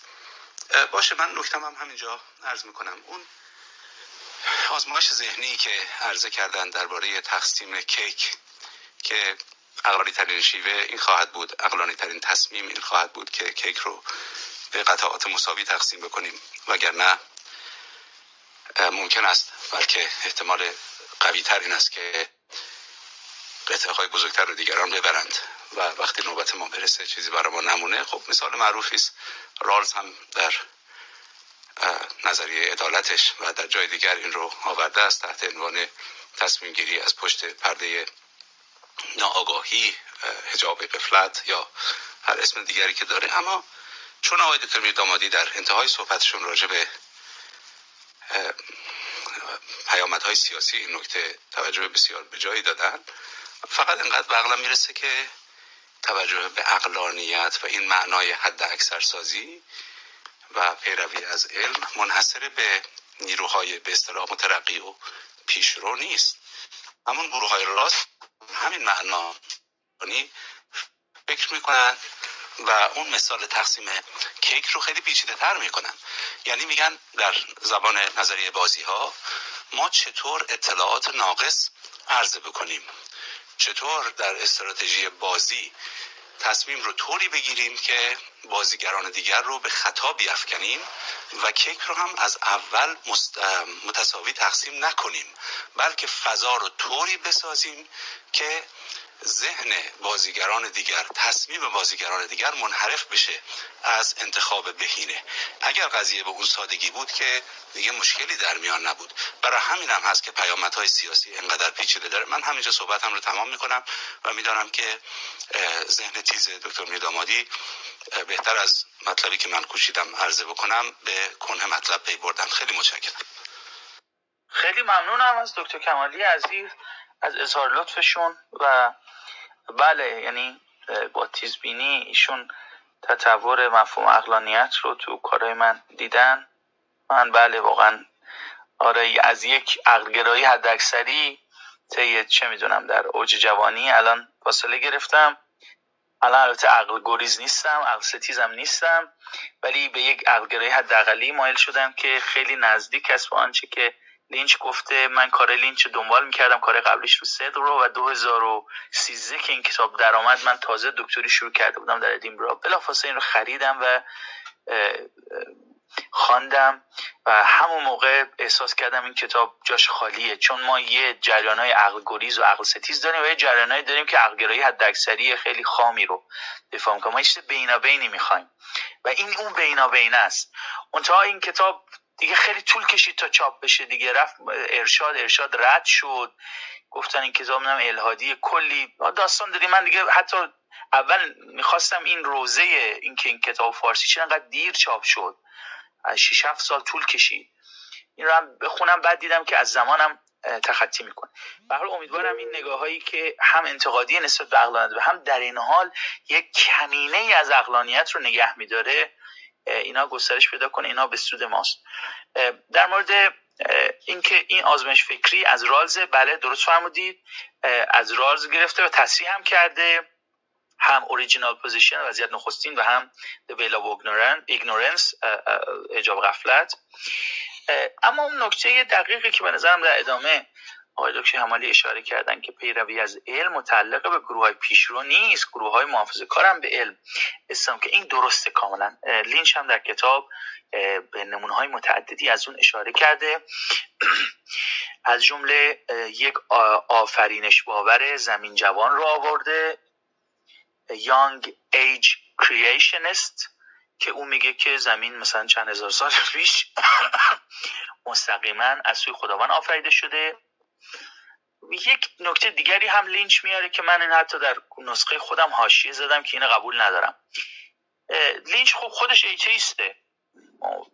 خدا باور نیست و یه مقدار نگاهش dismissive و همینا هم موجب شد که کتاب بره ارشاد گیر کنه و کلی اونجا ما که اون یه روزه مفصل گودال قتلگاه داره نمی‌خوام وقتتون رو بگیرم. ببینید اصلا آمده مثلا intelligent design طراحی هوشمند رو هم با young age creationism یک دسته کرده کتاب. میگه اینا همه دارن تقلا می‌کنن که علمو در واقع بزک کنن به نفع ایدئولوژی های خودشون. ولی به نظرم intelligent design اصلا جنسش متفاوته از young age creationism young age creationism آفرینش باوری زمین جوان خود جریان الهیاتی ایدئولوژیک ضعیفی است. ولی intelligent design کسایی که مثل مایکل بهی و دیگران که اون رو چیز می‌کنن اونا سعی می‌کنن هم از نظر فلسفی جریان قوی باشن و هم به لحاظ استناد به شواهد زیست شناختی آتیه داره به نظرم intelligent design theory و نمیشه اون رو در واقع شبه فلسفه و شبه علم و ایدئولوژی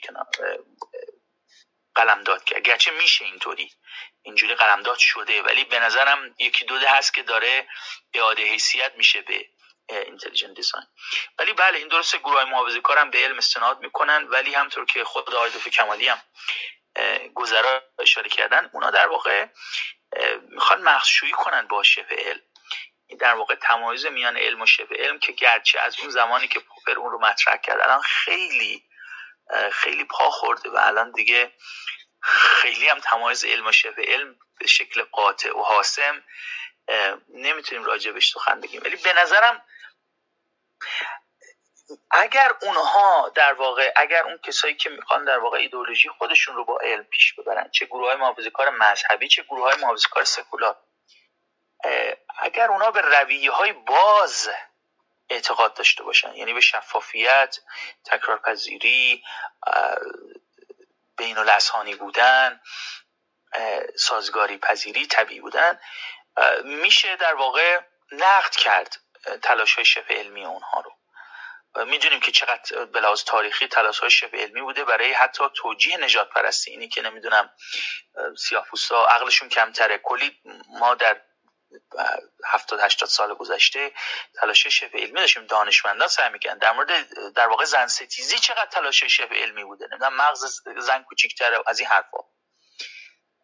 ولی واقعیت همینه که لینچن در کتاب توضیح میده خطرات توسل به علم رو.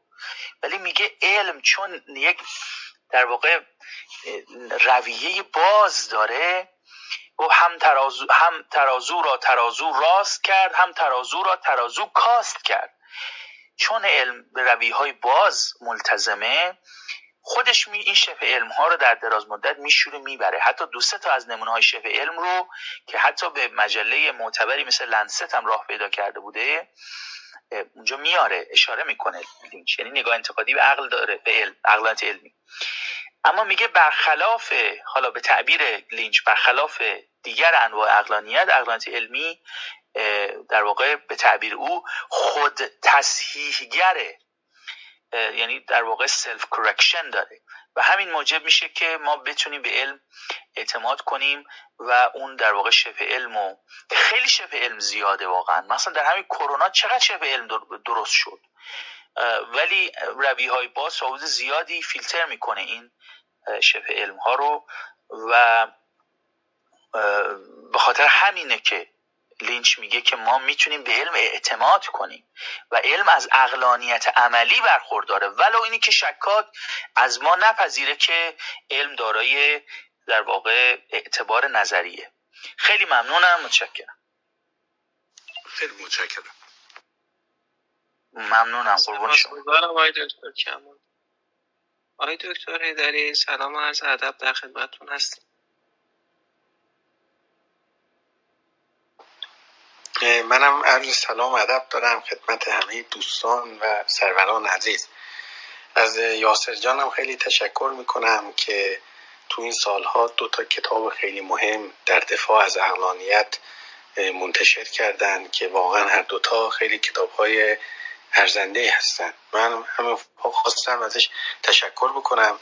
البته مهمون دیگه هستن چون من نمی‌خوام وقت بگیرم و می‌خوام مهمونای دیگه صحبت بکنن. فقط یک سوال کوچک داشتم یاسر جان. اون اولش که گفتین که ما در دفاع از اقلانیت به اقلانیت رجوع می‌کنیم این به یه دور میانجامه و تمام بحثایی که بعدا, بعدا, بعدا آوردین یه جوری خواستیم که از این دور خارج بشیم میگم ما از اون برم نمی‌تونیم بگیم بگیم کسایی که به اقلانیت حمله می‌برن به اقلانیت زیر سوال می‌برن اینا یا به خود اقلانیت رجوع می‌کنن که اینجا در واقع برای حمله به اقلانیت به خود اقلانیت رجوع بردن یا کسایی که به اقلانیت حمله می‌برن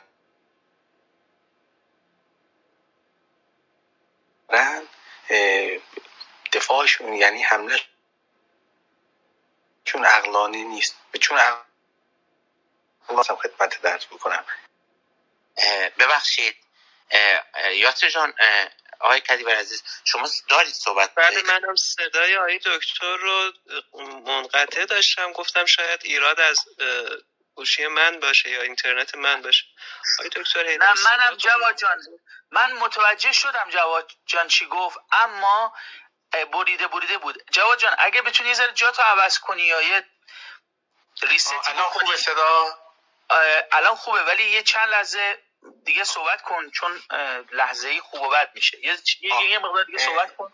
من خواستم بگم که تمام بحثی که ارائه دادین این محور اصلیش این بود که ما برای دفاع از اقلانیت به خود اقلانیت رجوع می‌کنیم و این به یک دور میانجامه و برای اینکه از این دور خارج بشیم راههایی رو تو این کتاب پیشنهاد داده بود. و شما هم خیلی خوب این راه رو بیان کردید اما میگم از اون برم ما نمی‌تونیم بگیم بگیم کسایی که به اقلانیت حمله می‌برن یا این حملهشون به اقلانیت به خود اقلانیت متکیه که اینجا خودشکن میشه یا نه؟ کسایی که به اقلانیت حمله می‌برن از منظر غیر اقلانی دارن حمله می‌برن کسی که اصلا قابل اعتنا نیست. من این نکته رو می‌خواستم خدمتتون عرض بکنم اینا. و بازم تشکر می‌کنم از ارائه خیلی خوبی که داشتیم خیلی ممنونم. جواد جان ازت دکتر هیدری عزیز رو عرض بکنم که واقعا یکی از یکی از نعمات الهی بوده برای زندگی من. سالهاست خیلی ساله بیش از 20 ساله که ما دوستیم و این دوستی حالا علاوه جنبه عاطفی جنبه فکری هم داشته. خیلی ازش یاد گرفتم. جز کسایی بوده که به من نشون داد که فلسفه سیاسی مهمه. من ازش سیاسی همیشه فعال بودم ولی فلسفه سیاسی خیلی اعتنایی نداشتم.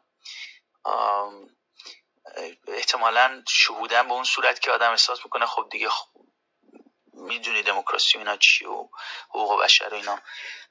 ولی خب جواد همیشه نشست و برخواست باش نشون می‌داد که نه اینا take for granted نباید بشه. و من یکی از انگیزه برای ترجمه همین کتاب این بود که این کتاب انقدر جذابه چون در واقع بین رشته هم به معرفت شناسی می‌پردازه هم فلسفه سیاسی. و از این جهت ازش خیلی ممنونم و در طول ترجمه هم بارها هر جا گیر کردم من رو کمک کرده. نکته که جواد جان اشاره کرد خیلی نکته کلیدی است و در این در واقع کتاب پرداخته بهش نشده. و لذا اشکال جواد کمک می‌کنی که ما بهتر بفهمیم. جنس اشکال های شکاکانه رو و وضعیت دشواری که مدافعان اقلانیت باش مواجهن من ته جواب اول میگم بعد یه توضیح میدم. ته جواب اینه که مدافعان اقلانیت در وضعیت دشواری قرار گرفتن. یعنی ابزاراشون خیلی خیلی محدوده. حالا الان توضیح میدم چرا. ولی شکاک نه ماشاءالله یه جای نشسته. الان یعنی تقریبا مثل غزه و اسرائیل اسرائیل همطوری بم می‌زنه و دو هزار کیلویی می‌زنه و, و مسجد و بیمارستان می‌زنه و هیچ, هیچ کار, کسی هم کارش نداره و قضیه ها بدبخت در بدترین وضعیه. یعنی غزه الان مثل مدافعان اقلانیت و اسرائیل الان مثل شکاکاست. هر کار دلشون بخواد شکاکا می‌تونن بکنن و کسی هم واقعا گیر نمی‌تونه بهشون بده. به توضیح که الان خواهم داد. ببینید اشکالی که جواد کرد اشکال جذابیه. میگه خب جناب مدافع عوض می‌خوام. جناب شکاک جناب منتقد اقلانیت تا الان برای من استدلال میاری دیگه. خب استدلالی که میاری خودش در واقع استدلال آوری خودش دفاع از اقلانیته. خودش یه کار اقلانیه. خب؟ شما استدلالت منتها استدلالی که میاری علیه عقلانیته. خب این تناقض خودشکنه. خب پس من چرا اصلا باید به استدلالی که خودشکنه خودش خودشو نقض می‌کنه توجه کنم؟ پس من عقلان اصلا نیازی ندارم به استدلال تو توجه کنم. حالا ببینید چطور به نظر من در واقع مدافع اقلانیت نمی‌تونه این پاسخ بده. و اون پاسخ اینه که ببینید اشکال شکاک این بود که توی مدافع اقلانیت همچی فکر نکن وضعیت از ما بهتره. فکر نکن تا در یک جای بوتون آرمه ای در یه برج آجی نشستی استدلالهایی داری. ما همطوری یه مش خرافی باطنی گرای تاریک اندیشیم. در واقع از اسلحه خود اقلانیت منتقد اقلانیت استفاده می‌کنه تا نشون بده که توی مدافع اقلانیت هم بنیادت بر آبه. و در واقع اگه بخوام بر اساس منطق قدیم توضیح بدم اصطلاحا از شیوه مسلمات خاص یا جدل استفاده می‌کنه. ببینید اگه کسی که داره استدلال جدل نه معنی تحت و لفظی یعنی داد و قال و اینا نه یعنی یک شیوه منطقیه. ببینید من به چیزی باور دارم طرف مقابل باور نداره ولی از همون چیزی که من باور دارم طرف مقابل استفاده می‌کنه که بگه خود من که به این باور دارم به اون ملتزم نیستم. توجه می‌کنی؟ ببینید مثل این که خدا ناباورا میگن آقا شما خدا باورا که مثلا به خدا باور دارین آنگاه مثلا با این خدا باوریتون نمی‌تونید مسئله شر رو توضیح بدید. من خدا باور نمی‌تونم بگم تو که به خدا اعتقاد نداری. پس چرا میگی من خدا باور نمی‌تونم با توسل به خدا باوری مسئله شر رو توضیح بدم؟ خب پاسخ اونه که خیلی خب من باور ندارم ولی تو که باور داری هم گیری. یعنی اون می‌خواد توانایی نظام معرفتی منو زیر سوال ببره با استفاده از ابزارهایی که خود من بهش باور دارم. این اساس اگر شکاک بتونه نشون بده با توسل به ابزارهای اقلانی که قرض می‌کنه از طرف مقابل علیه خودش که تویی که مدافع اقلانیتی وضعت بهتر نیست. گفت گر حکم شود که مست گیرن در شهر هران که هست گیرن.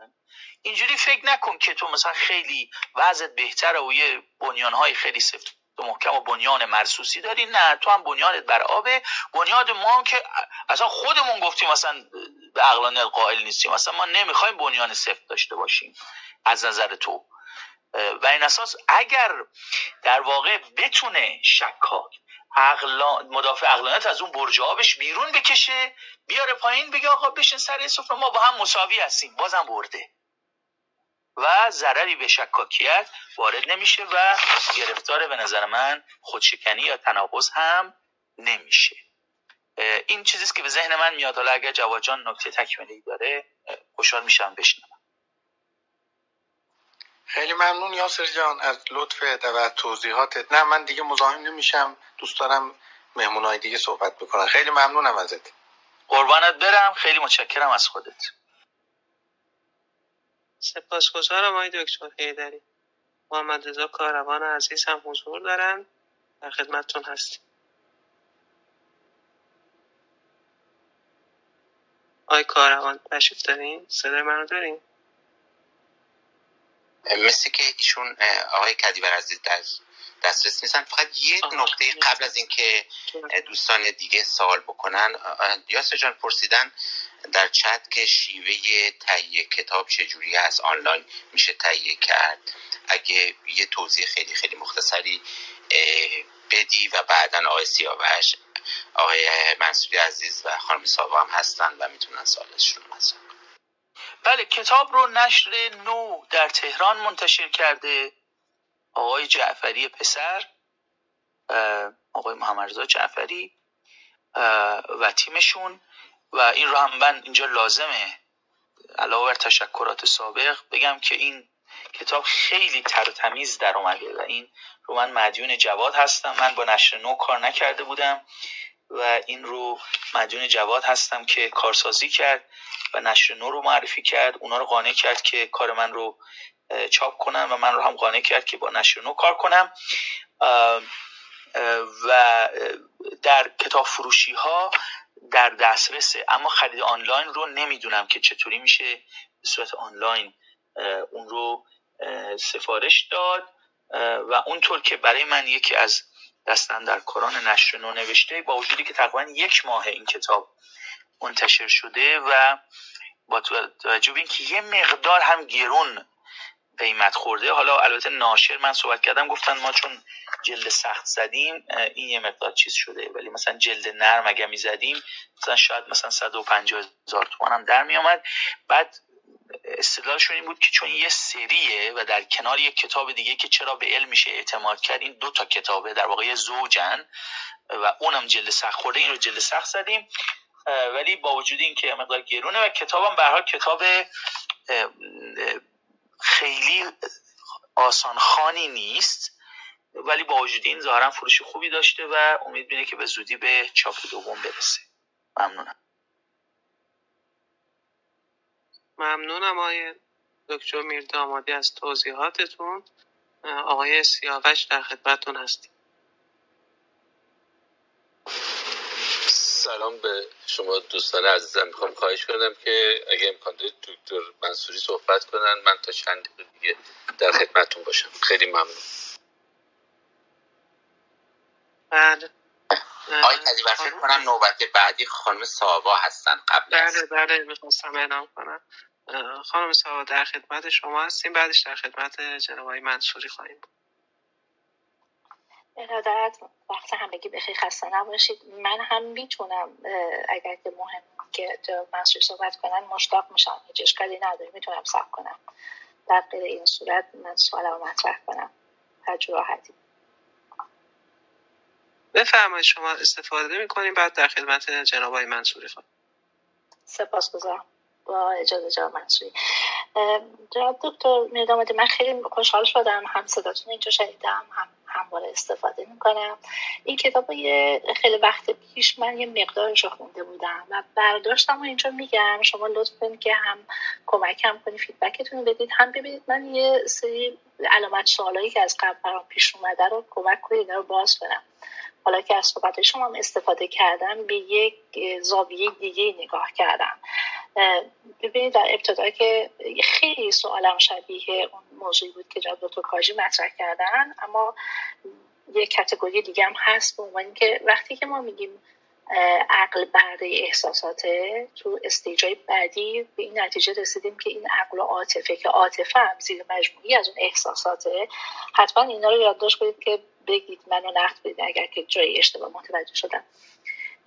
یه داد ستدیه یعنی ما گفتیم پس عقل و عاطفه می‌رسن به یه سطحی دیگه هیچ کدوم برده نیستن که. نه بردن نه ارباب اینجور که در حواست صحبتتون بود. از طرفی یه موضوعی که حالا من این تعبیر خودمه فکر می‌کنم اگر همه چیز می‌خوام به اون اهمیت چرا عقل اهمیت داره اشاره کنم. اگر همه چیز به ایمان ما و به تعبد ما بستگی داره. اونجا خب اون اهمیت از این توانایی که عقل بهش این اینپوت شک و تردید خودش باعث میشه که ارزش به نوعی می‌تونیم بگین ارزشی داده به اون عقل. اینجا ببینید من اینو درست متوجه شدم یا نه من سوالم رو در این تا اینجا که متوجه شده باشم اگر درست ادامه بدم. مرسی. خیلی ممنونم ساوا خانم عزیز از نکاتتون. خوشحالم که خیلی وقت پیش قدر این کتاب رو خونده بودید امیدوارم که که قاعدتا منظور اصل انگلیسیه چون فارسی شیه ماه در اومده. بله بله. خیلی هم برام جان دکتر سخت بود خوندنش چون که می‌خواستم که رفت بدم به آنچه که خودم دریافت می‌کنم. برای من سخت بود. بله. آره بسیارم خوب. ببینید نکته که شما میفرمایید نکته مهمیه. به حال کتاب میگه که نه عقل برده احساسات نه احساسات برده عقل. این تو این دو به طرز تنگاتنگی در هم آمیختن. بله هر نوع احساس و عواطفی ارزش معرفتی ارزش عقلانی نداره اما پاری از احساس و عواطف ما و شهودهای ما ارزش عقلانی دارن. به طوری که اگر کسی اون احساس و عواطف رو نداشته باشه شایسته ملامت اقلاست یعنی پاره از احساس و عواطف ما رو میشه به ارزیابی عقلانی گذاشت. این رو هم در حاشیه ارز بکنم. ببینید این عقل شناسی متفاوت که آمیخته به عواطف و احساساته یک اهمیت پیشرو دیگه هم داره. ببینید در اون نگاهی که احساسات و عواطف رو از هم جدا می‌دونست و عقل رو برتری می‌داد لینچ هم تو کتاب گذرا اشاره می‌کنه. خیلی مرد سالان است. مرد سالاران است. چون تصورشون این بود که مردها عقلانی ان زنها احساساتی هن. احساسات هم که از عقلانیت خالیه. پس زنای موجوداتی هن که باید چی باشن؟ فروتر باشن. چون عقل قرار رئیس باشه دیگه. خب چه کسی عقل داره؟ معمولا مردا. پس باید اونا رئیس باشن. چه کسی احساس عواطف داره که ارزش نداره؟ زنا. و زنا باید فرودست باشن و مردها باید فرادست باشن. یعنی ببینید چون با کسی مواجهیم که دکتر کاجی هم به درستی کرد پراگماتیسته به پیامدهای عملی ایده های نظری هم توجه داره. و اون عقل شناسی کلاسیک افلاتونی و رواقی رو ما کنار بذاریم در واقع راه برای یک نوع در واقع تصویر پیشرو نسبت به حقوق زنان و نسبت به شأن و جایگاه زنان هم فراهم میشه این جنبه کاملا فمینیستی هم داره. علاوه بر اینکه شواهد نظری هم حالا ما به سود این در واقع اقلانیت عاطفه و عاطفی بودن اقلانیت داریم علاوه بر اون یه پیامد پیشرو فمینیستی هم این داره. این این رو در حاشیه عرض کردم. حالا برگردم به خط اصلی سوال خانم سابا. ببینید ایشون میفرمایند که اگر همه چیز به ایمان ما بستگی داشته باشه و اهمیت عقل کمتر میشه در واقع کار لینچ در این کتاب اینه که بگه که ما لازم نیست ضرورتا تم بدیم به این استدلال شکاکانه که باور ما به عقل مثل ایمان کورکوران است چجوری شما مسلمان شدین؟ حالا خیلی از ما مسلمان شدیم بابا مامانم مسلمان بودن. چرا یارو مسیحی شده؟ مامانش مسیحی بودن. اینجوریه معمولا دیگه. حالا بعدا ممکنه دلایلی هم بیاریم بزرگ شدیم که کلاس دینی بریم و اینا. ولی اونا از دیدگاه شکاک دلیل تراشیه. میگه عقلم همینه. ما بالاخره یه سنت های بزرگ شدیم یک, یک چیز عقلانی بوده مثل علم و مشاهده و تجربه و اینا نه هیچ دلیلی نداره. بعدم بزرگ شدیم بالاخره دانشگاه رفتیم مثل علم خودیم یه یه مشتم دلیل تراشید و این اساس توسل به علم. همونقدر ایمان کورکوران است که توسل به مذهب. و بعد این رو اشاره می‌کنه که این خطرناک این ایده. یعنی نه فقط از نظر نظری قابل دفاع نیست یعنی می‌خواد استدلال بیاره تو این کتاب که اینو ما باید رها کنیم.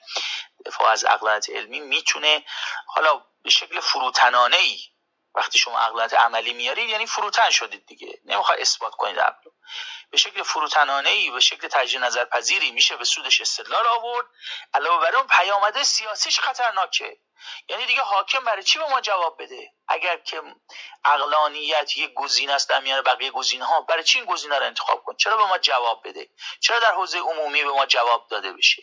جواب نمیدن دیگه. یعنی کسایی که جواب نمیدن همین در واقع نگاه شکاکانه به عقل رو دارن. و میگن این دموکراسی و حقوق بشر هم اینم یه بافته است برای اینکه سر ما کلا بذارن و بر ما سلطه پیدا کنن. و نکته دیگه این که بله اینکه خانم ساوا اشاره کرد اینکه اینکه شک داریم و شک خودش ارزشمنده این کاملا درسته. اونجا نکته که لینچ میاره به نظر من نکته جدیه اینه که در شک نباید ماند. ببینید شکاک در شک میماند. شکاک از شک فراتر نمی رود و همه ما رو هم می‌خواد بکشه پایین و بگه که ما هممون از جنس همین و این ایده ایده یعنی شکاکیت به مفهوم اینی که امور رو به پرسش بشیم یعنی نقادیت قابل دفاعه. ولی شکاکیت اگر تبدیل به ایدئولوژی بشه و اجازه نده که هیچ ایده ای شکل بگیره به شکل ایجابی این خطرناکه این ضد عقله. و پیامدهای سیاسی خطرناک داره.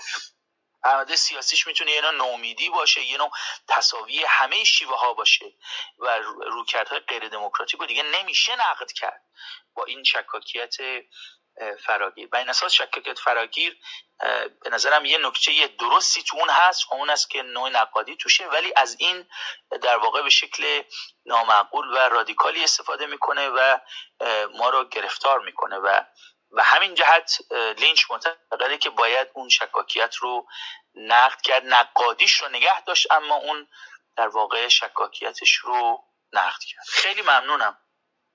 من سپاسگزارم. می‌دونم که دکتر کاج بقای کدیبر همواره. یعنی من خیلی اذیتشون می‌کنم. سعی می‌کنم انتهای سوال آخر کوتاه بپرسم.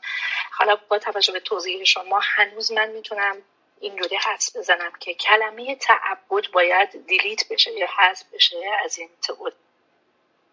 به خاطر اینکه تناقض داره با اون بحث اقلانیت اینو تو پرانتز بعد می‌تونیم توضیح بدیم. و سوال به این بود به می‌خواستم به اینجا برسم. زمانی که ما شواهد علمی رو رد می‌کنیم اگر با اعتقاداتیم همخونی نداره اونجا چجوری سویش میشه بین اون عقل و شک و اینا؟ مرسی. بله. من قسمت دوم فرمایشون رو مطمئن نیستم متوجه شدم. اولی متوجه شدم پاسخ میدم. ولی اونجایی که فرمایید زمانی که شواهد علمی رو رد می‌کنیم اینو یه توضیح بدین لطفا. اگر با اون اعتقادات ما همخونی نداشته باشه معمولا رد می‌کنیم دیگه. یعنی بازم رفت میدم به همون تعبده. یعنی اینقدر قوی جایگاهش که ما نمی‌تونیم که اقلانیت اون اهمیت اقلانیت خیلی کم رنگتر میشه. به دلیل پررنگی اون اعتقادات. درست. متوجه شد. عرض می شود که دو تا نکته دیگه گفتن من هر دو رو پاسخ بدم. اینی که گفتن کلمه تعبد باید حذف بشه به طور کامل چون تناقض داره. یک نکاتی که لینچ به نظرم هنرمندانه اشاره می‌کنه در ابتدای کتاب که بعد که این حالا من دیگه بازه روزه گودال قطگاه بخونم وقتی اون بررس چون این کتاب دو بار رفت ارشاد یعنی یه بار اشکالایی کردن. ما پاسخهایی دادیم بعد دوباره رفت یه دور دیگه باز اشکال کرد. که اون بررس یا ممیز یا هر چی می‌گفت که این کتاب الهادیه ما یه بخشی که ارجاع دادیم که اینطور نیست همین تیکه بود که الان می‌خوام بگم. در لینچ حالا اگه من می‌تونم بگردم پیدا کنم. ممکن چند از وقت بگید که میگه که من منکر ایمان نیستم. من نمی‌خوام زیرا به ایمانو بزنم. چرا چون میگه اصلا ایمان به یک معنا اصلا گریز ناپذیره خیلی کارا که ما می‌کنیم شواهد کافی به سودش نداریم و لاجرم ما باید ایمان بیاریم. تا به اینجا مشکلی با ایمان حالا یا تعبد حالا هر چی ایمان و تعبد لزوما مترادف نیستن. ولی حالا اینجا ما تسامحا این دوتا رو مترادف می‌گیریم. میگه اشکالش اینجا نیست. زیرا به ایمان نمی‌خواد بزنه. چه ایمان دینی چه ایمان سکولار. اون چیزی که می‌خواد زیرا بزنه این است که ایمان در دراز مدت مسئول از ارزیابی اخلاقی. خیلی وقتها ما در زندگیمون عملا مجبوریم تصمیم های سریع بگیریم. ایمانی میشه. اینایی که کار بورس کردن می‌دونن دیگه. بالاخره شما یه تصمیم می‌گیری که من این پولم اینجا بردارم بر ندارم چیکار کنم؟ خیلی اوقات ما اینطوری شهودی یا ایمانی تصمیم اما اینکه در دراز مدت شما نمی‌تونید اون ایمان ها رو به ارزیابی عقلانی بذارید این ایده خطرناکیه ایده نقد پذیر و اساس با ایمان به مفهوم این که ما در مقاطعی در زندگیمون لاجرم تصمیمایی می‌گیریم بدون شواهد کافی این مشکلی نداره. ولی ایمان رو در دراز مدت میشه به ارزیابی عقلانی گذاشت. نکته اول اما نکته دومی که فرمودن که ما زمانی شواهد رو رد می‌کنیم چون با اعتقادات ما همخوانی نداره و این رو چطور میشه توضیح داد؟ عرض کنم که این رو هم در کتاب جناب لینچ میاره. ببینید یکی از اشکال هایی که شکاکان می‌کنن این است که عقل در ما کارگر نیست چون ما با آرامون میچسبیم. ببینید بازگشت به اشکال اولی که لینچ می‌کرد در واقع اشکال اولی که لینچ پاسخ می‌داد و شکاک می‌کرد. اون اشکال چی بود؟ اون اشکال این بود که اصلا عقل ارزش علّی نداره. یعنی تصمیم های ما رو عقل نمی‌سازه. بعد شواهدی که می آوردن این بود که کلی شواهد علوم شناختی از اینکه چطوری افراد نامزدشون نامزد انتخاباتیشون انتخاب می‌کنن. اگر کوهی از شواهد علیه آرایشون آرای مذهبیشون مثلا یا جنای سیاسیشون باشه اونا رو به چیزی نمی‌گیرن. کلی در واقع پژوهش های علوم شناختی شده و نشون میده که اینا اصلا کارگر باز اونجا رد نمی‌کنه اون شواهد علوم شناختی رو لینچ. اما میاد بر سر تفسیرش اشکال می‌کنه و میگه که این دانشمندان در واقع حرفش اینه که دانشمندانشون خیلی با اصلی فلسفه آشنا نیستن خیلی سریع نتیجه گیری کردن. در اونجا اشاره می‌کنه با اشاره به در واقع بحثایی که در فلسفه این صورت می‌گیره و تمایز میان باورهای کانونی و باورهای در واقع کمکی میگه اصولا در واقع یک جورایی به روانشناسی شناخت اشاره می‌کنه. که البته پشت وانه فلسفه علمی هم داره. و این است که میگه ما اصولا جانورانی هستیم به شکل محافظ کار اندیشه میورزیم. و اصلا این خیلی خوبم هست. یعنی ابتدا وقتی شواهدی علیه باورهای ما اقامه میشه اولا تلاش می‌کنیم بگیم این شواهد کارگر نیستن. ثانیا بعد اگر دیدیم شواهد کارگرن سعی می‌کنیم باورهای پیرامونی و باورهای کمربندیمون و باورهای کمکیمون رو بازسازی کنیم و هسته اصلی باورهامون رو نگه داریم. تنها بعد از اینی که اون در واقع شواهد نقض اونقدر وسیع و کارگر شد که دیگه با بازسازی باورهای پیرامونی و کمربندی نمی‌شد ما نظام باورهامون رو نگه داریم. اون وقت ممکنه که باورهای کانونی یا هسته سختمون رو هم عوض کنیم. بعد میگه که اینی که ما به شکل خیلی کندی اقلانیت تو ما کار می‌کنه این رو شکاکان تعبیر کردن به اینکه اصلا عقل کار نمی‌کنه. کار می‌کنه. به شکل خیلی کند کار می‌کنه. و اون کند کار کردنش هم معقوله.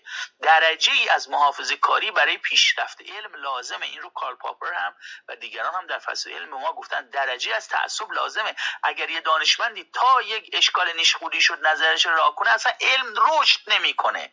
رشد علم به اینه که دائما نظریه ها سعی کنن خودشون رو بازسازی کنن درجه از سرسختی نشون بدن. ولی در دراز مدت اگر که کوهی از شواهد اومد اون وقت نظریه ها حتی هسته سختشون هم فرو میریزه یا بازسازی میشه. خیلی ممنونم.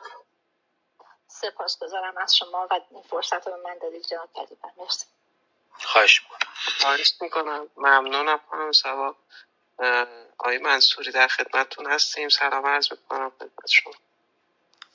سلام بر شما. سلام به یکایی که سروران عزیز که در استیج هستن. من برای جلوگیری از تصدی و اطلاع کلام دیگه نام نبرم و تشکر کنم از دوستان دیدگاه نو که بعد از این تحول ماشینی و برنامه نویسی که در کلاب پیش اومد پیدا کردن اتاقهای خوب یه خورده دشوار شد. شاید هم ایجاد اتاقها کم شد و بعد از مدت ها به بهانه کتاب خوب های دکتر میر دامادی دوستان بزرگوار رو می‌بینیم. خواستم شخصا از این بابت تشکر کنم و نوعی مطالبه تداوم و پایمردی در در واقع ایجاد اتاقهای خوب رو از دوستان اهل فصل و بعد سلام ویژه خدمت های دکتر میردامادی و ارز کنم که در دو سه مورد خواستم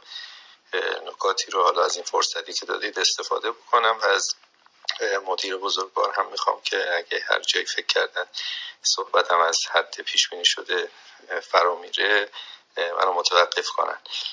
اول خواستم اهمیت ترجمه این کتاب به وسیله کسی مثل آقای میردامادی رو یادآوری بکنم که فکر می‌کنم بسیاری از دوستان که در دیدگاه نو کار می‌کنن و دوستانی که الان در بخش شنوندگان هستن چه بسا مخاطب این مطالبه باشن. حالا به عنوان یک خواننده کتاب در ایران خواننده کتاب های ترجمه خواستم اینو برجسته کنم که مهاجرت نخبگان خب برای ایرانی ها الان یک زایعه بزرگ تاریخیه اما میشه این تهدید رو وجه فرصتش هم دید.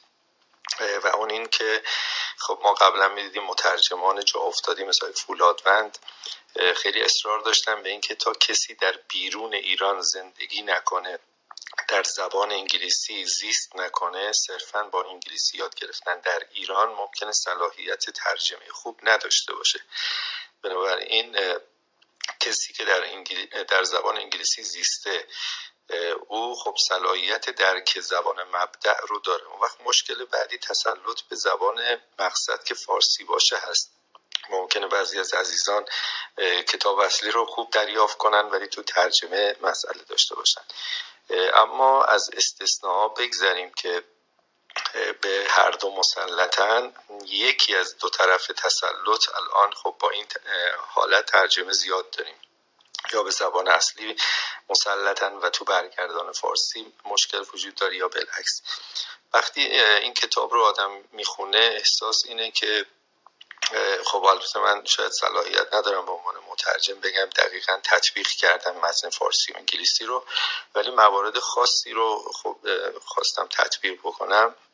هم یه تحسینی به زباندانی زبان اصلی دانی آقای میردامادی آدم می‌کنه و هم خوشحال میشه که این شخص چه وسواسی به زبان مقصد یعنی فارسی داشته و با تسلط به او این کار ترجمه رو انجام داده. بنابراین با یک کتاب پاکیزه هم به لحاظ فرمی و اصول چاپ مواجهیم. من راستش تقریبا نصف کتاب رو با دقت کامل خط به خط کلمه به کلمه خوندم و نیمه دوم رو بیشتر با سرعت بیشتر. غلط چاپی توش ندیدم غلط ویراستاری دست کم نایک دستی ویراستاری توش ندیدم و این جای سپاس ویژه داره. اما پس از این تشکر ملاحظات شاید بعضیاش نقدی باشه هم به اصل کتاب هم به ترجمه رو هم تقدیم بکنم. اولین نکته رو از اینجا شروع کنم که تسلط زیاد دکتر میر دامادی به زبان فارسی و نه فقط به زبان فارسی بلکه متون ادب فارسی البته می‌تونه یک فرصت بزرگ باشه اما بالقوه می‌تونه منشأ یک تهدید هم باشه. و اون جایی که ذوق ادبی مترجم غلبه کنه و مترجم جا به جا تدائی های پاراگراف های ادبی نظم و نصر فارسی رو بخواد القا کنه به کتاب. اونجایی به نظرم استعاره و آرایه و ترکیب های ادبی شعر فارسی در یک متن انگلیسی به نظرم اونجا رواست و خیلی شایسته است که در خود متن انگلیسی ما با یک تعبیر ادبی برخورد کنیم.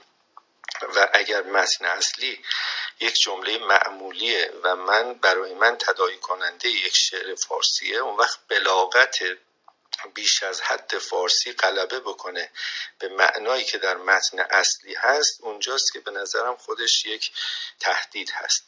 من مواردی رو یادآوری کنم ببینیم آیا اینا به جا هست یا نه. برای مثال اول اونجایی رو بگم که به نظر من به بود. برای مثال های دکتر میر دامادی جای آوردن که کسی که از گیومه باز مهنت دیگران بیغم است از پشت گیومه.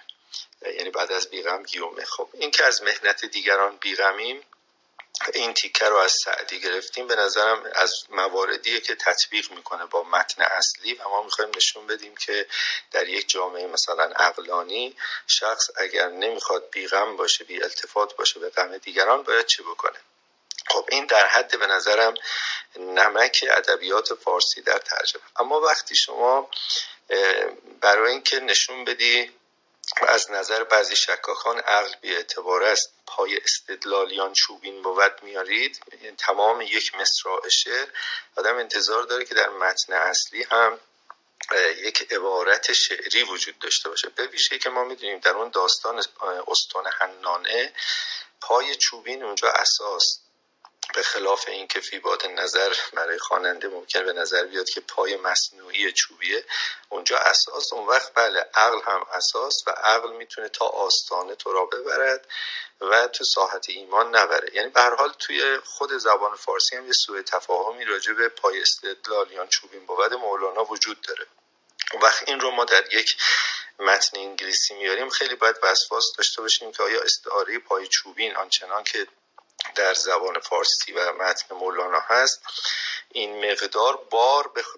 حالا فارغ از معنا تو جمله خود متن انگلیسی هست یا نه. بنابراین اگر در جمله ما فریز یا عبارت یا عبارت ادبی نداریم ادبیت ترجمه غلبه بکنه یه مقدار مسئله است به نظرم یا مثلا اونجایی که از عراقی ایشون شعر آوردن که بیخبر شو که خبرهاست در این بیخبری. خب اینجا شما یه واجارایی زیبای خیها دارید و یک وزنی در حالی که اثری از این در متن اصلی نیست. به ویژه که شما در یک گیومه باز می‌کنی و نقل قول می‌کنی که مثلا مونتنی از فلان متفکر فکر می‌کنم یکی از متفکران رواقی بود. اگه لازم باشه حالا باید پیدا کنم. اون وقت داخل گیومه کوتیشن مارک میاریم و یک شعری از عراقی میاریم. این ذهن خواننده رو می‌بره که شاید مونتنه که از یک رواقی نقل قول کرده اونجا مثلا از یک شعر هومر یا از کسی آورده و به متن مراجعه می‌کنیم اینو نمی‌بینیم.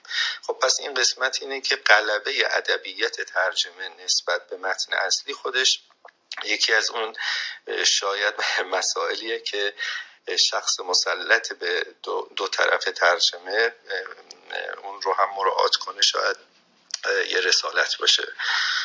نکته بعدی پاورقی های ارزشمندی که آقای دکتر میردامادی زدن و خب خیلی از موارد به خصوص برای خواننده علاقمند به مبحث که تخصص فلسفی نداره چقدر اینا راهگشاست و باعث میشه این کتاب رو فقط دانش آموز و دانش آموز هم به معنی لازم هم به معنی متعدی. دانش آموز فلسفه اینو نخونه. اما بعضی از پاورقی ها به نظرم اومد که جای تحمل داره. برای مثال اگه دکتر میردامادی عزیز صفحه چهار ترجمه خودشون رو در مقابل داشته باشن پاورقی شماره دو به نظرم یه صحو اساسی توش اتفاق افتاده که اتفاقا غیر دانش آموز فلسفه رو ممکنه گمراه بکنه. استدلال استقرایی در متن اومده. آقای دکتر میردامادی می‌تونستن همینجا بنویسن استنتاج deduction و induction استنتاج و استقرا و ردشن اومدن تو پاورقی استقرا رو توضیح بدن و نوشتن استقرا استدلال منطقی است که در مقدمات استدلال در صورت موفقیت صرفا احتمال صدق نتیجه رو افزایش میدن. بعد وقتی مثال اومدن بزنن برای استقرا دقیقا قیاس مثال زدن که خیلی برای من عجیب بود. مثالشون اینه. سقرات انسان است. هر انسانی معمولا زیر 100 سال عمر می کند پس سقرات زیر 100 سال عمر می کند که این دقیقا یک قیاسه قیاس شکل اوله ضرب اول از شکل اول قیاس اخترانی عرستویه یعنی صغرا داره کبرا داره حد وسط در اولی محمول در دومی موضوع پس قیاسه. چی اینجا استقراست؟ اون محمو... اون کبراست که استقراست. و ایشون می‌خواستن مثال کمک کننده بزنن باید می‌گفتن مثلا ما می‌بینیم که سقرات زیر صد سال عمر کرده افلاتون زیر صد سال ارسطو زیر صد سال. بعد از اونجا حکم می‌کنیم که هر انسانی معمولا زیر صد سال. بنابراین مثالی که برای استقرار زدن استقرار نیست و قیاس خب من دیگه خیلی تصدیق ندم و از ترجمه برم سراغ متن اصلی. به نظرم میاد که پروژه کتاب همونطور که تو صحبت های دکتر میردامادی هم بود بیش از اون که بحث صدق باشه. بیش از اون که بحث اقلانیت در یک سیاق نظری باشه همونطور که فرمودن در سیاق عملیه و این چقدر ارزشمنده که اقلانیت وقتی به محک عمل اجتماعی سیاسی می‌خورد چه جایگاهی دارد؟ من به ویژه در جامعه امروز ایران از این جهت این کتاب رو نگاهش رو مختنم می‌دونم که ما بین دو قطب الان مسئله داریم. فکر می‌کنم مسئله فکری در ایران داریم. یکی راسیونالیست ها و عقل گرایانی که فکر می‌کنن داخل گیومه آنچه که خرافه سنتی نامیده می شود دورش گذشته و یک اقلانیت منطقی علمی متأخر می‌تونه فیصل دهنده مسئله ما باشه این یک طرف داستانه. طرف مقابل که عقل رو به نظرم ناچیز می‌گیرن از دو جناح بر عقل در واقع میتازن یکی جناح سنت گرایانی که با ارجاع به منابع ماوراء طبیعی می‌خوان جای اقلانیت و علم رو تعیین بکنن.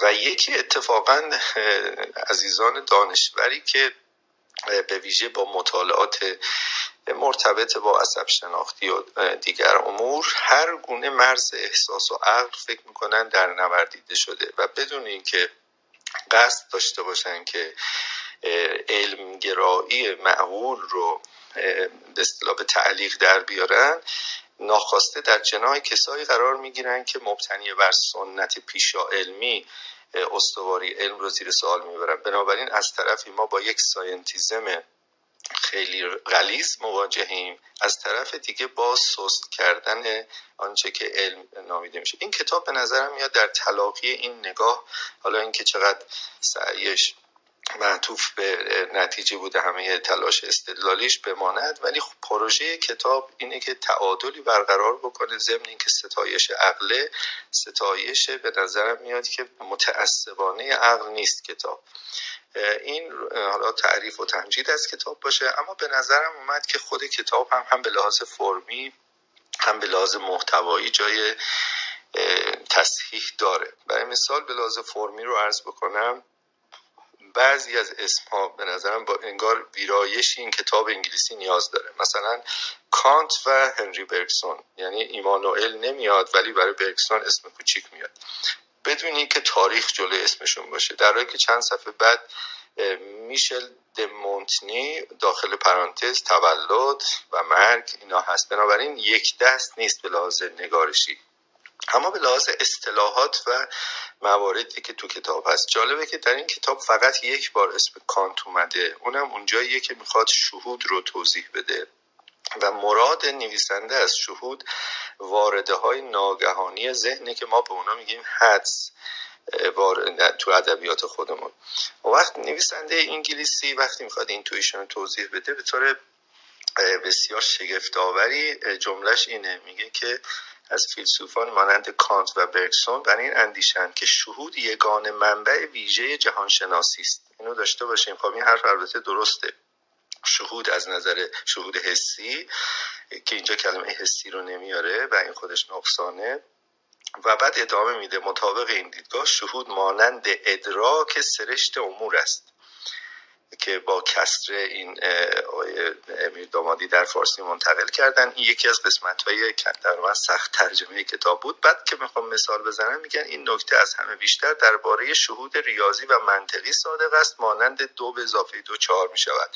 خب ما می‌دونیم که جایگاه ریاضی در به ویژه در کانت که محل نقدم قرار گرفته که ترکیبی پیشینی می‌خواد بکنه چقدر متفاوته. با شهودی که از جهان خارج می‌کنه. من دیگه اتاق عمومی واسه دردسر نشم. به نظرم میاد که چنین ارجاعاتی یه مقدار شتاب زده است. یا مثلا ما اصطلاحی داریم به نام همون تز دوم کوین که حتی در متون انگلیسی به نام دوم کوین فزیس نوشته میشه. می‌دونیم که تز دوئم کواین رو گاهی به اصل دوئم کواین هم نامگذاری کردن. و مثلا توی استنفورد و دایره المعارف های معتبر ما به تز دوئم کواین برمیخوریم یا با تکرار کمتری به اصل دوئم کواین. در حالی که نویسنده کتاب میگه کواین دوئم hypothesis و می‌دونیم که hypothesis و فرضیه مقدار متفاوت با تز. ما hypothesis رو برای گزاره های علمی یا نظری های علمی که درباره توضیح پدیده در طبیعت به کار می‌برند استفاده می‌کنیم. اون وقت در یه زبان meta که قرار می‌گیریم می‌خوایم ببینیم که hypothesis ها یعنی فرضیه ها با قرائن شواهد چه نسبتی دارن؟ آیا تز مثلا پوپری کار می‌کنه که ابطال رو فیصل بخش می‌دونه؟ یا تز دوم کوین که میگه ابطال ها فیصل بخش نیستن؟ بنابراین چون در یک مقام متا قرار گرفته مشهور به تز دوم کوین نه هایپوتزیز دوم کوین که مدام تکرار شده. اصخایی می‌کنم موارد جزئی دیگه هم هست که خیلی به سرعت یکی شد دست کم بگم و ارزمو تمام بکنم. یه قسمت هایی هست که شاید هم سهو تألیفیه شاید. همین که مترجم می‌تونست اتفاقا با این پاورقی یک کمی مشکل رو حل کنه. کلمه civil society در این کتاب به کار رفته. به معنای پیشاهگلی به معنای سیسرونی. ما می‌دونیم که حالا چیچرون یا کیکرون یا سیسرون civil society رو به عنوان جامعه قانونمند به کار می‌بره. بعد از هگل که civil society به عنوان یک طبقه بین یعنی یک مثلث سه بخشی داشته باشیم بالا هیئت حاکمه پایین آهاد مردم این لایه میانی میشه لایه سیویل سوسایتی. در حالی که خب ما می‌دونیم تو متون مختلف بر اساس قرینه اون کسی که اهل ادبیات سیاسی باشه کشف می‌کنه که منظور از سیویل سوسایتی اونیه که بیشتر الان این سالهای اخیر به کار میره به عنوان لایه میانی یا به عنوان جامعه قانونمند. اما بد نبود که دست کم مترجم اینجا توضیح می‌داد که در این کتاب وقتی از جامعه مدنی صحبت میشه منظور جامعه قانونمند به سامانیه که بر اساس توافق عقلانی می‌خواد پیش بره.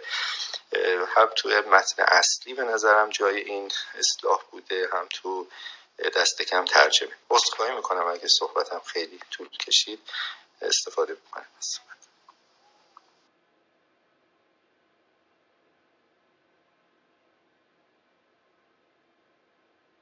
بله خیلی ممنونم. جناب دکتر منصوری عزیز مثل همیشه بسیار دقیق و پر جزئیات و پر نکته و بنده بسیار استفاده بردم و نکات رو نوشتم. سرش رو پیدا آها سر نکات پیدا کردم. خیلی ممنونم جناب منصوری عزیز. در حال ترجمه برای من یک راهی است برای اینکه ارتباطم رو با محیط فارسی حفظ کنم. گرچه واقعا در برای کسی که در فضای غیر فارسی زندگی می‌کنه حتی کار علمی هم بکنه ترجمه خیلی مخصوصا به فارسی در واقع چیزی به رزومه او نمی افزاید من یه تعبیری به کار بردم که در واقع یکی از مصادیق زهد در جهان جدید به نظر من ترجمه است. چون ترجمه نه خیلی کلاسی داره نه خیلی به سیوی آدم نه پولی از توش در میاد. ولی در واقع ترجمه در واقع کاری است که با عشق صورت می‌گیره و ممکنه اثرگذار باشه ولی خیلی عائدی نداره از هیچ جهت. خیلی ممنونم از لطف فراوان ایشون همیشه به بنده و واقعا بنده رو رهین منت خودشون قرار دادن. یک دونه غلط تایپی من پیدا کردم در کتاب. فقط اگر الان اینجا پیداش کنم و برای آره, آره پیدا کردم. صفحه 168 خط آخر جمله کامل می‌خونم. باوری فراسازوار است اگر و تنها اگر که در مرحله از پژوهش جزئی از نظام باید می‌شده باورساز رش افتاده شده باوساز. من در کل ترجمه فقط یه دونه عرض می شود که خطای تایپی پیدا کردم. منتها در این حال این رو هم عرض بکنم چون این کتاب رفته ارشاد و خلاصه اونا اشکال گرفتن یک پانوشت احمقانه ای به کتاب اضافه شده که من هر وقت اینو می‌بینم این یه خاری است در چشم من. حالا توضیح میدم چرا احمقانه است. اگه پیداش کنم. این واقعا به خاطر ممیزی دیگه. یعنی ما مجبور شدیم چیزای اضافه آه آره پیدا کردم. این در صفحه 108 داره کلیفورد رو میاره. کلیفورد میگه که همه جا تحت هر شرایطی برای هر کس خطاست که باورهای داشته باشه که شواهد کافی به سودش نیست. اصل کلیفورد خیلی مشهوره. منتها کلیفورد خودش هم اصلا اشاره مستقیمش به دین نیست. منتها در خود غرب موقع کلیفورد که یک ریاضیدان جوانی بود انگلیسی و استاد دانشگاه سن انروز بود در همین اسکاتلند در شمال همین بریتانیا. خیلی باورش ضد دینی تعبیر شد و خلاصه متدینان به کلیفورد تاختن. بعد خود همین نویسنده جناب مایکل پاتریک لینچ که تعلقات دینی هم نداره اشاره می‌کنه اصلا اصلا کلیفورد هم دین رو رد بکنه.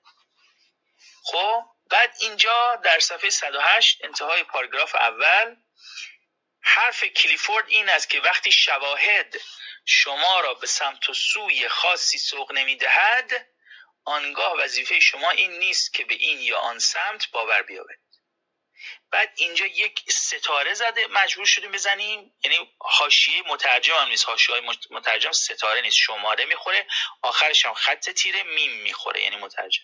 این از اونا نیست. ستاره خورده در انتهای این پاراگراف. بعد نویسی اومده. نویسنده مشخصا در پاراگراف بعدی کلیفورد را نقد می‌کند. دو نقطه گیومه باز. کلیفورد از حد خودش رایت می نقطه گیومه بسته. ببینید بعد بلا فاصله بعد از این انتهای این انتهای پاراگراف بود. وظیفه شما این نیست که به این یا آن سم باور بیاورید بعد ستاره خوده بلا فاصله بعدش در ابتدای پاراگراف بعد اومده که با این همه استدلال کلیفورد از حد خودش فراتر می‌رود. یعنی این اصلا این حاشیه کاملا بی ربطه. فقط کافی بود این حاشیه چون این حاشیه در, در واقع حاشیه نقض قرضه. چون اگه زده نمی‌شد خواننده بلافاصله می‌رفت پاراگراف بعدی. حالا که زده شده باید بره زیرنویس. چرا؟ این هر ناشر مجبور شده اضافه کنه چون اون بررسه مثلا رأیش این بوده که کلیفورد الهادی رأیش. حال با این مشکلات هم ما مواجهیم. این رو از کردم که این رو خطای ویراستاری به حساب نیاورید چون واقعا خطاسیم والا این از اون خطاهایی است که گفتش که بالاخره چاره ای نداشتم و گفت انگیزت چی بود برای اینکه از آبشار نیاگارا پریدی؟ گفت من اگر اون کسی که هلم داد رو پیدا کنم وقت می‌تونم به انگیزم پاسخ بدم. اینم از اون دسته. بر این اساس خیلی ممنونم از اینکه گفتید غلط تایپی و ویراستاری. ندیدید یک غلط تایپی وجود داره. اشاره کردم یک غلط ویراستاری هم وجود داره ولی این غلط در واقع ممیزی است. یعنی در واقع اشکالایی که به این کتاب شد طوری بود که اگر ما می‌خواستیم اعمال کنیم این کتاب اصلا دیگه نباید چاپ می‌شد. ما راههایی پیدا کردیم بالاخره رفتیم تو مذاکرات برجامی با ممیز که بتونیم کتاب نجات بدیم. یه راه این بود که مثلا مثالای همجنسگرایی تو کتاب بوده در آوردیم. ولی خب مثال بوده یعنی ضرری به مطلب نمی‌خورد. اشاره به شراب بوده اینا رو نوشابه کردیم یعنی یک جایی تو کتاب بخونید میگه اگر که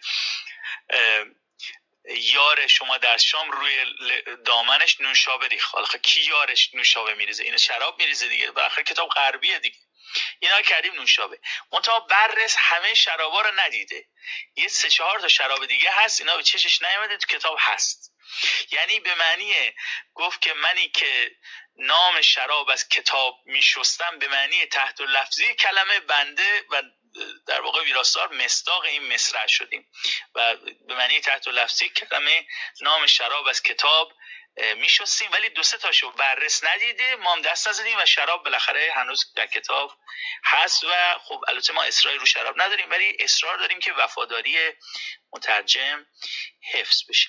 اما برسم به برخی از ملاحظات بسیار در خور درنگی که جناب دکتر منصوری اشاره کردن. هم بحث کتاب و هم ترجمه.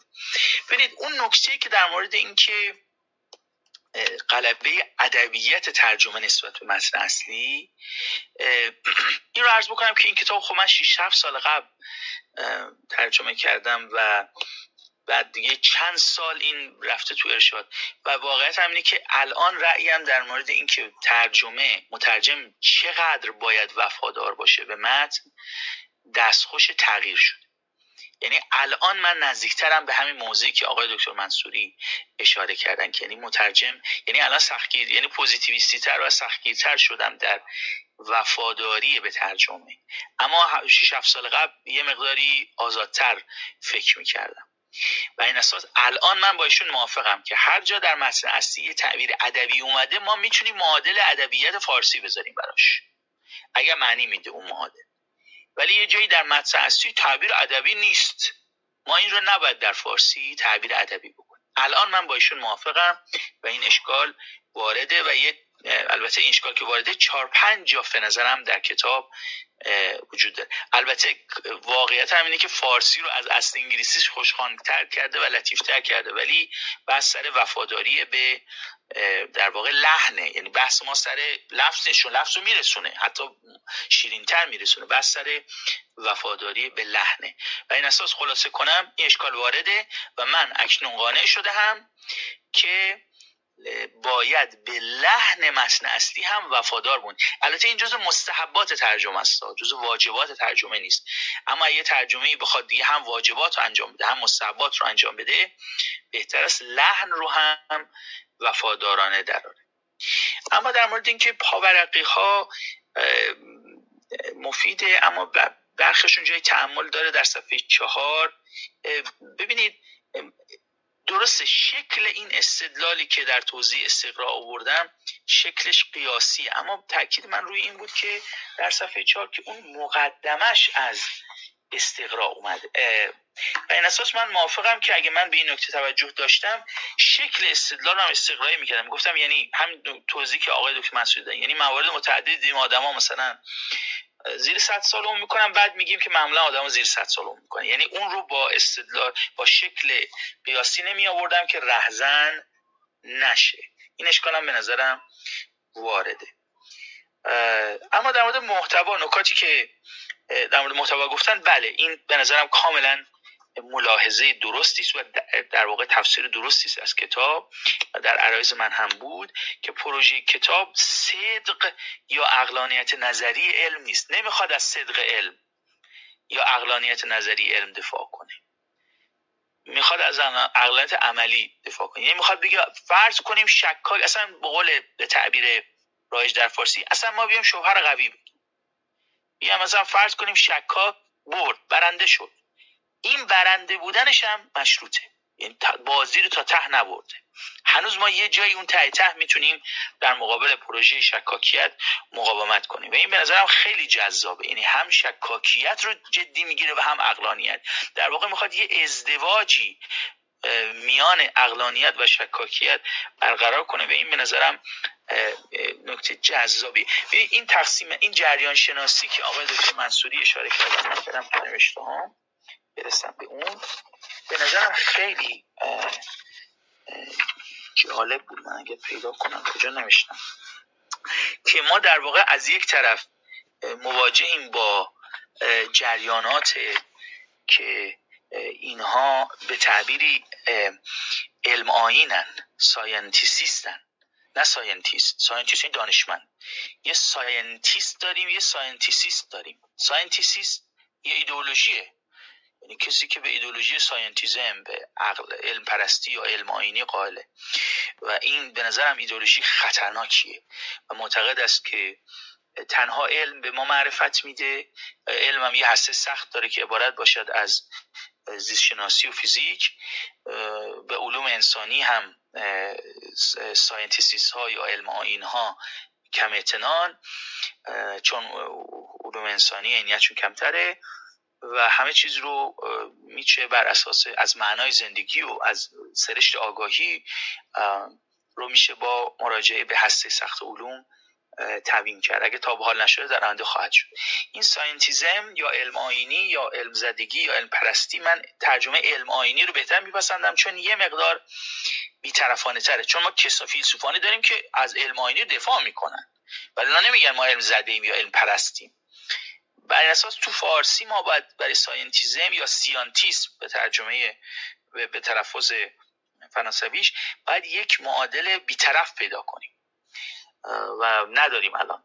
من پیشنهاد ترجمه پیشنهاد دوست مترجم من آقای پویا موحده.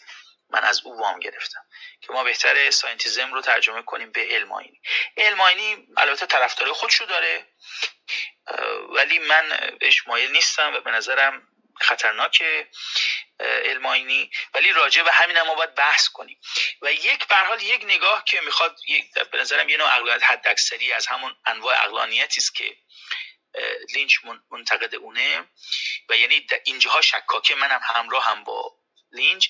این است که ما scientism یا علم رو باید نقد کنیم. ولی توجه داشته باشیم که ما هم دانشمندان و هم فیلسوفان جدی داریم که اینا از علم دفاع می‌کنن. و ما باید خیلی معقول بحث کنیم با اونا.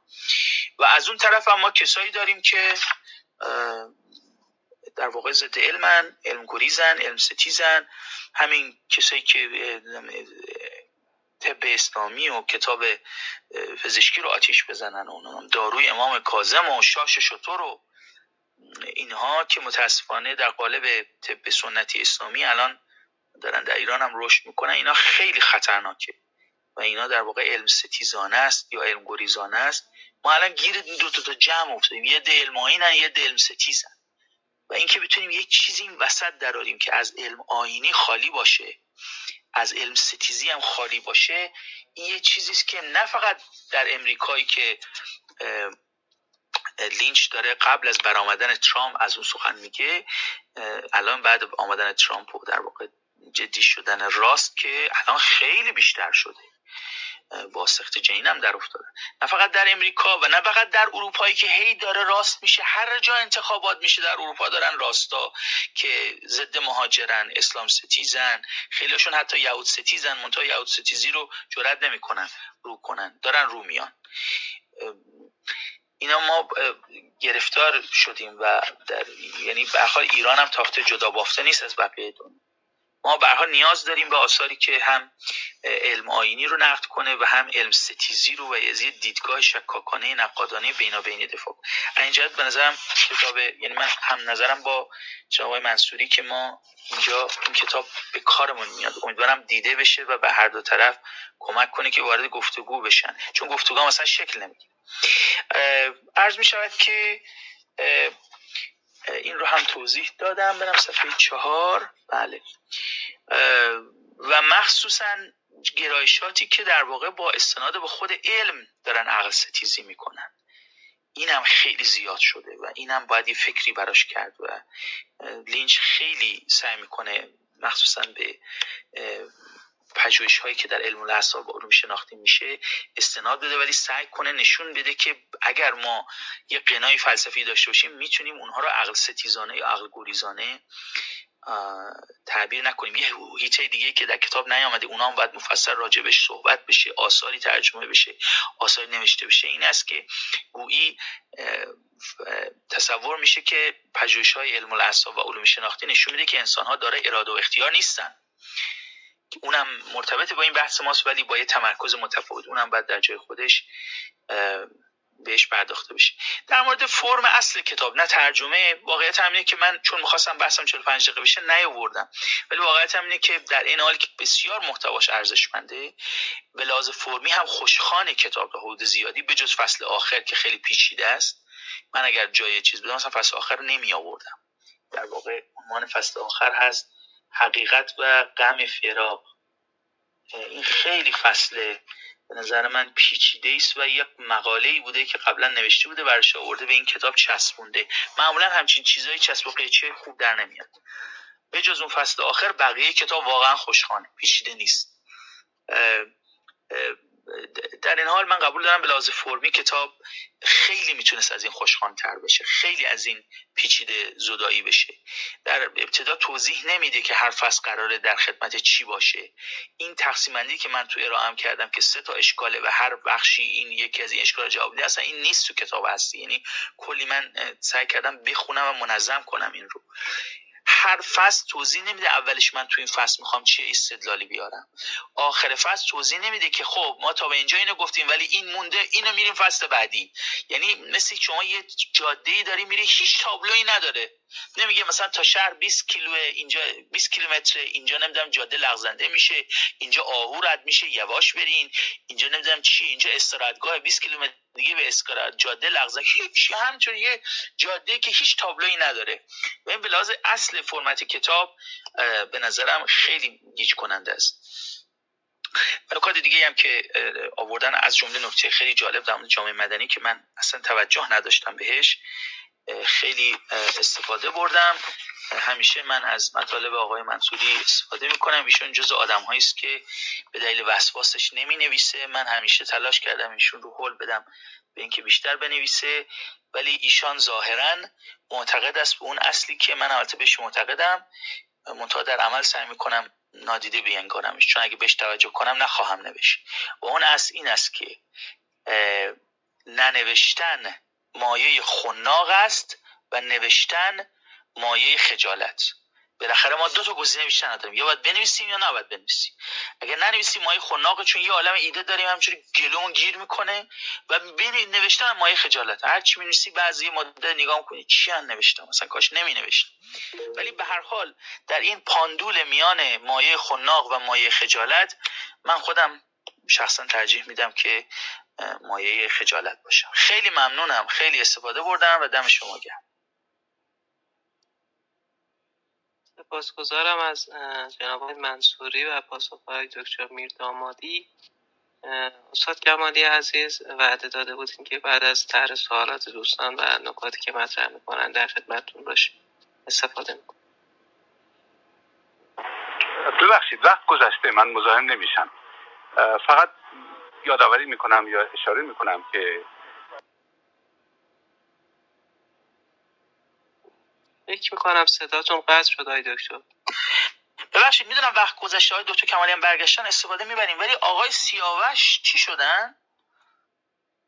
چون گفتن من بعدتر رفتن پایین حالا نمی‌دونم من که ایشون آره اگر به حال آقای سیاوش حالا دکتر کمالی که برمیگردم میشنویم ازشون.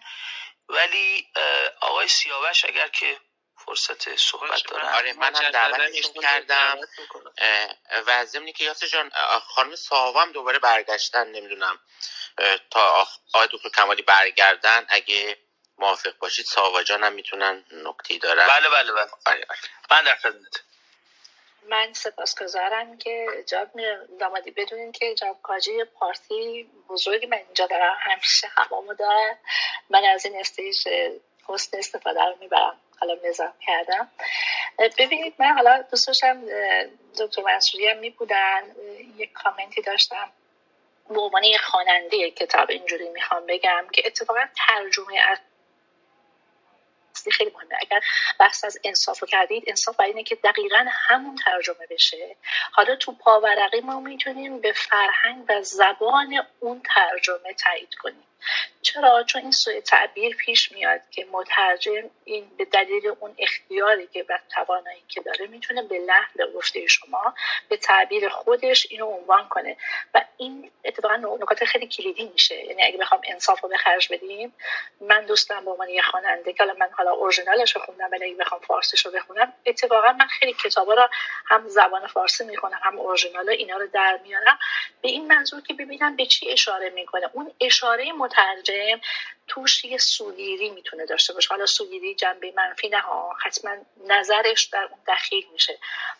حالا اینو صرفا به خاطر اون کلمه انصاف گفتم. و یه جمله آخر شما چقدر خیلی جالب بود بر من چون همون سوالی که من گفتم و شما به خوبی اشاره کردید که اگر زمانی که شواهد علمی به دلیل عدم همخوانی با اعتقادات رد بشه شما گفتید تا اونجایی که ممکنه ما اینا رو همسو می‌کنیم و حتی اون کمربندهای این عقایدمون رو ما edit می‌کنیم یا update می‌کنیم. خب این الان دیگه نمی‌تونیم ما علم ستایی که حالا هر ستایی رو رد می‌کنیم این بحث جداست.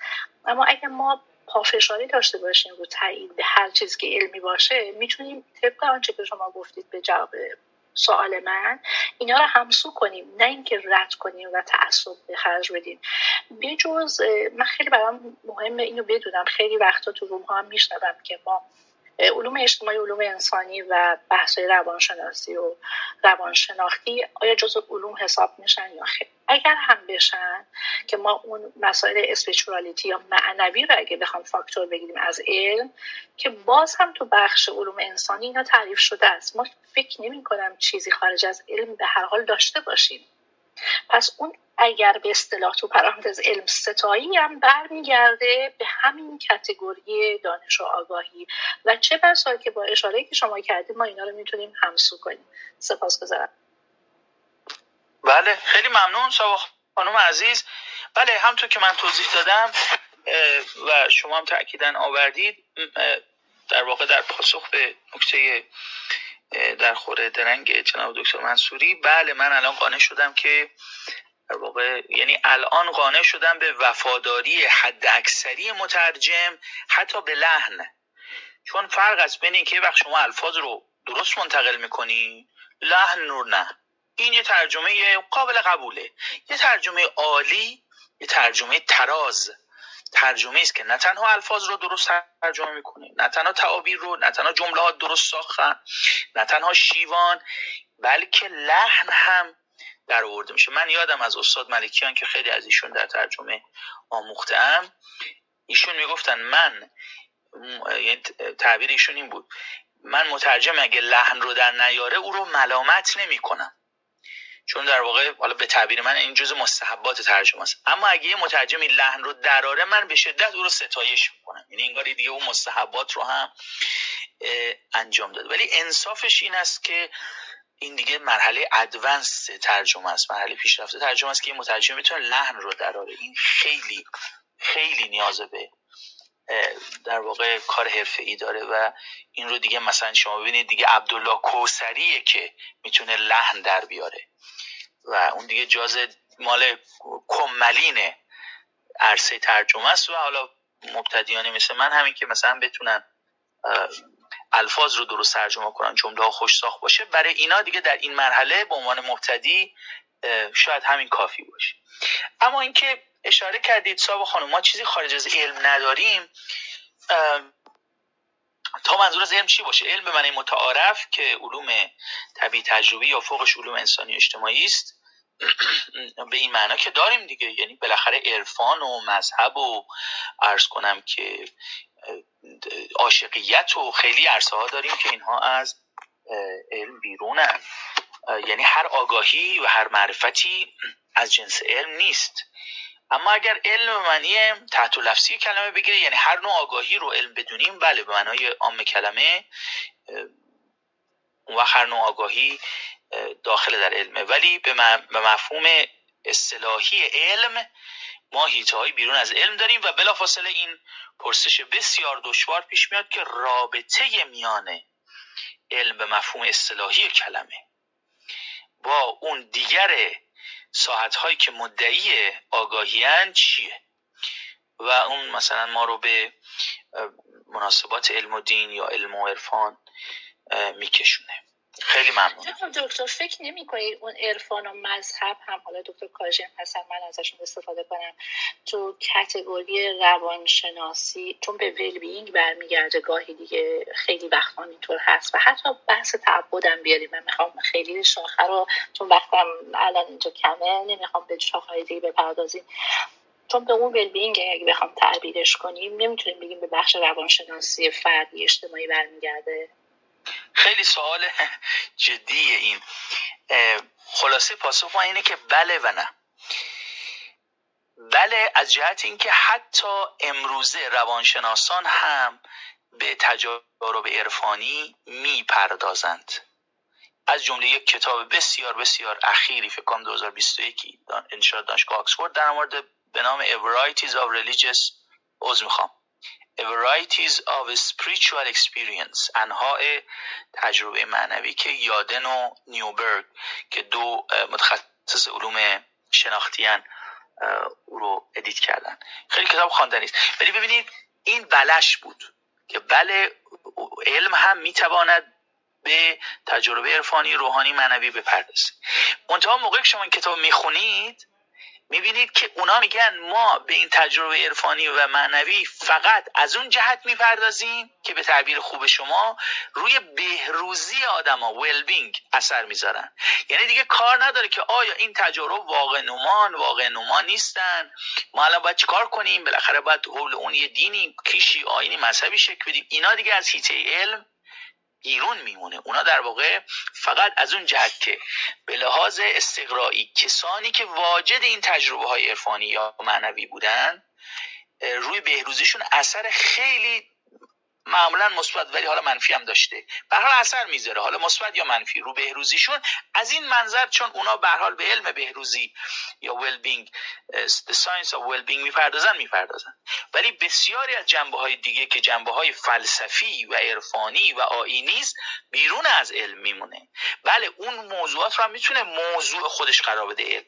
ولی فقط از حیث بسیار خاصی به اون جنبه ها می‌پردازه. همچنان جنبه های بسیاری از علم به مفهوم مصطلح کلمه بیرون میمونه یعنی جنبه عرفان جنبه ارز کنم که مذهب و جنبه های رازورزانه و اونا رو در واقع تلاش های همیشه شده که اونها رو فرو بکاهند به روانشناسی اما به حال مخصوصا روانشناسی اکنون فروتن شده. و کاملا حواسش هست که این فروکاسگرایی یا تقلیلگرایی رو انجام نده. همین کتابی که اشاره کردم A Variety of Spiritual Experience. کاملا اگه مقدمش رو ببینید کاملا با دقت این در واقع تقلیلگرایی رو ازش فاصله گرفته. گفته ما فقط از جهت ویلبینگ و اثر مثبت یا منفیش رو ویلبینگ به تجارب عرفانی معنوی می‌پردازیم و جنبه دیگهش همه رو اپوخه می‌کنیم. در میان پرانتز می‌ذاریم و به اونها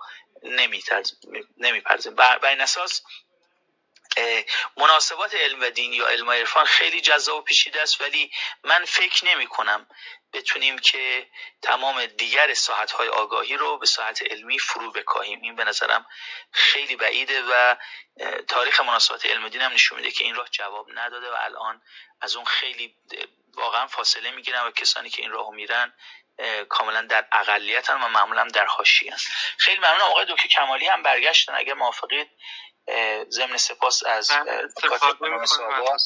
بشنویم از دکتر. دکتر کمال در خدمتتون هستیم. طول می‌کشه.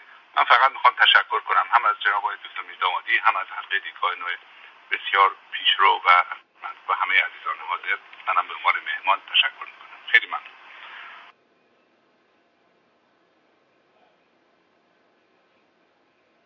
آقای دکتر من هستم ها یعنی وقتم خالی اگه طولم بکشه که خب مایه توفیق است و بهره می‌بریم. یعنی ملاحظه وقت منو نکنید. حالا دوستان من که خسته شد می‌تونه بره. خیلی خوب. پس در وقت اضافه من عرض می‌کنم. نکته که درباره حجاب قفلت یا پرده بیخبری مطرح شد. خب اون نکته از نظریه بازی ها میاد. درسته یعنی کوششی برای تعریف مفهوم عدالت یا نصفت در قالب مفاهیم برگرفته از نظریه بازی ها.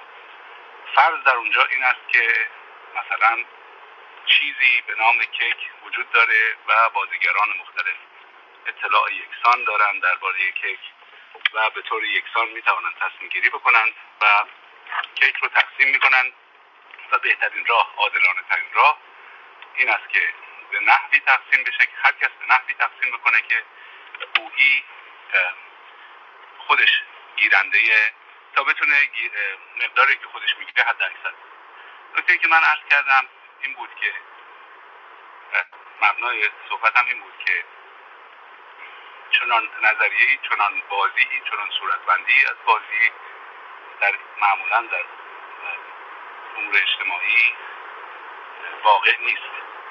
و به اصطلاح نظریه بازی ها ما بازی هایی داریم که با معرفت ناقص با دانش ناقص طرفین و طرفهای درگیر دست و پنجه نرم می‌کنند. Gains of incomplete knowledge. هم معرفت ناقص و هم معرفت احتمالی. در اون موقع هیچ معلوم نیست که کدام کیک قرار است بین چند نفر به چه نحو تقسیم بشه. توجه می‌کنید این چه مسئله رو پیچیده می‌کنه. برای همین مسئله فقط بین مترقیان و دست راستیان نیست. دست راستی ها هم کاملا با استفاده از همون های عقلانی که شما میفرمایید در این بازی پیچیده شرکت می‌کنن و منفعت خودشون رو به حد اکثر میرسانند بیشی نمی‌کنن برای همین اینطور نیست که یک طرف علمی باشه و طرف دیگر ضد علمی علم ستیز. اینطور نیست. هر دو طرف یعنی هم به تعبیری پیشروندگان مترقی ها و به تعبیر مقابل اونها دست راستی ها هر دوشون در یک نظام نظریه بازی ها دارن فعالیت می‌کنن. نمی‌شود گفت که یک طرف عقل هست و طرف دیگر بی عقلی یا یک طرف علم هست و طرف دیگر بی علمی در این باره البته مفصل میشه صحبت کنیم. حالا اگه وقت جناب اجازه میده مفصل صحبت می‌کنیم. اگر نه به خیلی متشکرم. بله خیلی ممنونم جناب دکتر کمالی عزیز. بله من قبول دارم که صورتبندی که از این وضعیت فرضی میشه ایدئال سازی شدن. در واقع ایدئال سازی شده کردن این وضعیت فرضی بخشی از همین بازیه چون می‌خواد شهودهای ما رو در اون وضعیت های ایدئال بسنجه. شبی دیگه شبی دیگرش این است که در واقع یک قطاری را افتاده و یه دی بسته شدن به همون ترولی دیلما یه دی بسته شدن به ریل قطار. و شما می‌تونید با یه دسته ای مسیر قطار رو عوض کنید که اون عده رو له نکنن منتها اونجا هم به یه مسیر دیگری خواهد رفت که یه نفر باز بسته شده. و گزینه شما بین این است که پنج نفر رو با قطار زیر بگیرید. اگر که مسیر قطار رو عوض نکنید مسیر ری رو عوض نکنید یا یه نفر رو زیر بگیرید. خب این وضعیت ها وضعیت است که برای در واقع تحریک کردن شهودهای ما به کار میره ولی در عالم واقع خیلی وضعیت از این پیچیده تره.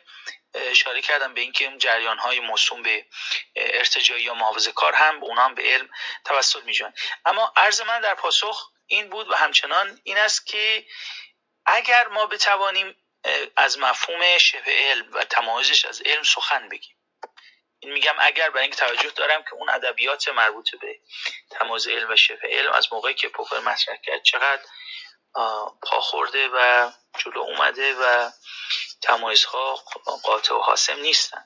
ولی اگر ما بتونیم از اون تمایزها سخن بگیم اون وقت می‌تونیم هر گونه توسل به علم رو توسل معقول و معتبری ندانیم. یعنی در واقع این نگرانی که شما مطرح می‌کنید کاملا نگرانی بجایی است. ولی پاسخ من این است که شاید تمایز علم و شبه علم بتونه احیانا ما رو یه قدم به پیش ببره و نذاره که کاملا بازی یه بازی سراسر مساوی بشه میان هر گونه کسانی که توسل به علم می‌کنن. نمی‌دونم نظرتون چیه در مورد اهمیت علم و شبه علم برای برآمدن از این وضعیت دشواری که شما پیش می نهید خیلی ممنون. شما که کاملا دقیق هست و سنجیده است و حساب شده است. ببینید فقط من یه مثال می‌زنم. مسئله بسیار مهم گلوبال وارمینگ درسته؟ گرمایش کیهانی گرمایش جهانی درسته؟ گرمایش کره. ما می‌دانیم که در سی سال اخیر 25 سال اخیر میلیاردها دلار صرف شده است تا اینکه دانشمندان اصلا پدیده گرمایش زمین دروغ است. اصلا همچین وجود نداره و حامیان این هم خب شرکت های انرژی به خود کسانی با گرایش های خاص سیاسی هستند. کاملا هم مسئله مبتلا به روز هست. در مقابل دانشمندان دیگری که کاملا دانشمندن کاملا هم به روش علمی پایبند هستند به این میگن سودو ساینس به این میگن این شبه علم است و این دروغ است. اما مسئله این است که هر دو طرف مادامی که به همین داده های علمی به همین روش ها به همین رگرسیون ها به همین بهینه سازی ها متکی باشند و هستند بحث خیلی پیچیده تر از این است. البته گلوبال مارمینگ دست کم برای من خیلی روشن است که کاملا یه پدیده واقعی و حقیقی است برای همینم مثال زدم. و کاملا انگیزه های دیگری در کار هست برای ای اون. ولی اگر با اون انگیزه های اخلاقی رو در کار نیاریم با صرف اشاره به روش های علمی نمی‌توان علمت و دیگری شبه علم. توجه میفرمایید. خود اون روش هم جز علم هستند. مگر اینکه به این دام بیفتیم که غیر از اون روشی برای صدق وجود نداره و خب این ما رو می‌بره به ورطه سیانتیزم که شما فرمودید. علم آینی هم خیلی ترجمه خوبیه به نظر منم. خیلی متشکرم. البته بحث طولانی میشه. منم نمی‌خوام وقت عزیزان رو واقعا بگیرم. مسئله که مبتلا به فکری خود منم هست. خیلی ممنون. خیلی ممنونم آقای دکتر کمالی. خوشحال شدم از اینکه اصرار کردم. نکتهتون رو بگید. چون مثل همیشه خیلی بصیرت ها و اخگرهایی در اون هست. ببینید این مثالی که زدی خیلی مثال جذابی است. مسئله گلوبال وارمینگ یا گرمایش جهانی. از غذا جناب لینچ در کتاب یکی از مثال هاییم که برای این می‌زنه که در تایید فرمایش شما میگم که علم و شبه علم چقدر دشوار از هم جداش همینه. مثال می‌زنه که در چند سال قبل این گروه هایی که منتقد گرمایش جهانی هستند ایمیل های یک گروهی از دانشمندانه که منتقد به گرمایش جهانی بودن و یک تحقیق کرده بودن ایمیل ها اینا رو هک می‌کنن ایمیل ها رو منتشر می‌کنن و اینطور در واقع القا می‌کنن که مجموعه ایمیل خصوصی که رد و بدل میشه در میاد که شواهدی که علیه ایده گرمایش جهانی رو دانشمندان پنهان می‌کردن. فقط اون بخش از شواهدی که به سود گرمایش جهانی است منتشر می‌کردن. از روی این هک ایمیل ها این رو به دست آوردن. بعد در امریکا گروه مستقلی معمول میشن چون یه اسکندری میشه یه رسوایی میشه. و اون ایمیل رو بررسی می‌کنن و میگن که این در واقع چنین نبوده. ببینید یه نکته در کلام دکتر کمالی عزیز بود که به نظرم مهم بود مخصوصا که می‌دونیم که دکتر کمالی روی علم و دین هم کار کرده هم مناظری کرده به انگلیسی و هم مقالاتی در این باب نوشته. لذا این نظر نظر تخصصیه. و اون نکته مهمیه به نظرم و اتفاقا یکی از نکاتی که من رو تردید داد نسبت به علم آینی همین نکته بود. و این است که صرفا با روش های علمی نمیشه علم و شبه علم رو از هم جدا کرد. و این نکته است که در کتاب لینچ نیست ها یعنی نکته مهمی است از بیرون داریم بیان می‌کنیم. ایشون بیان می‌کنه منم باش موافقم.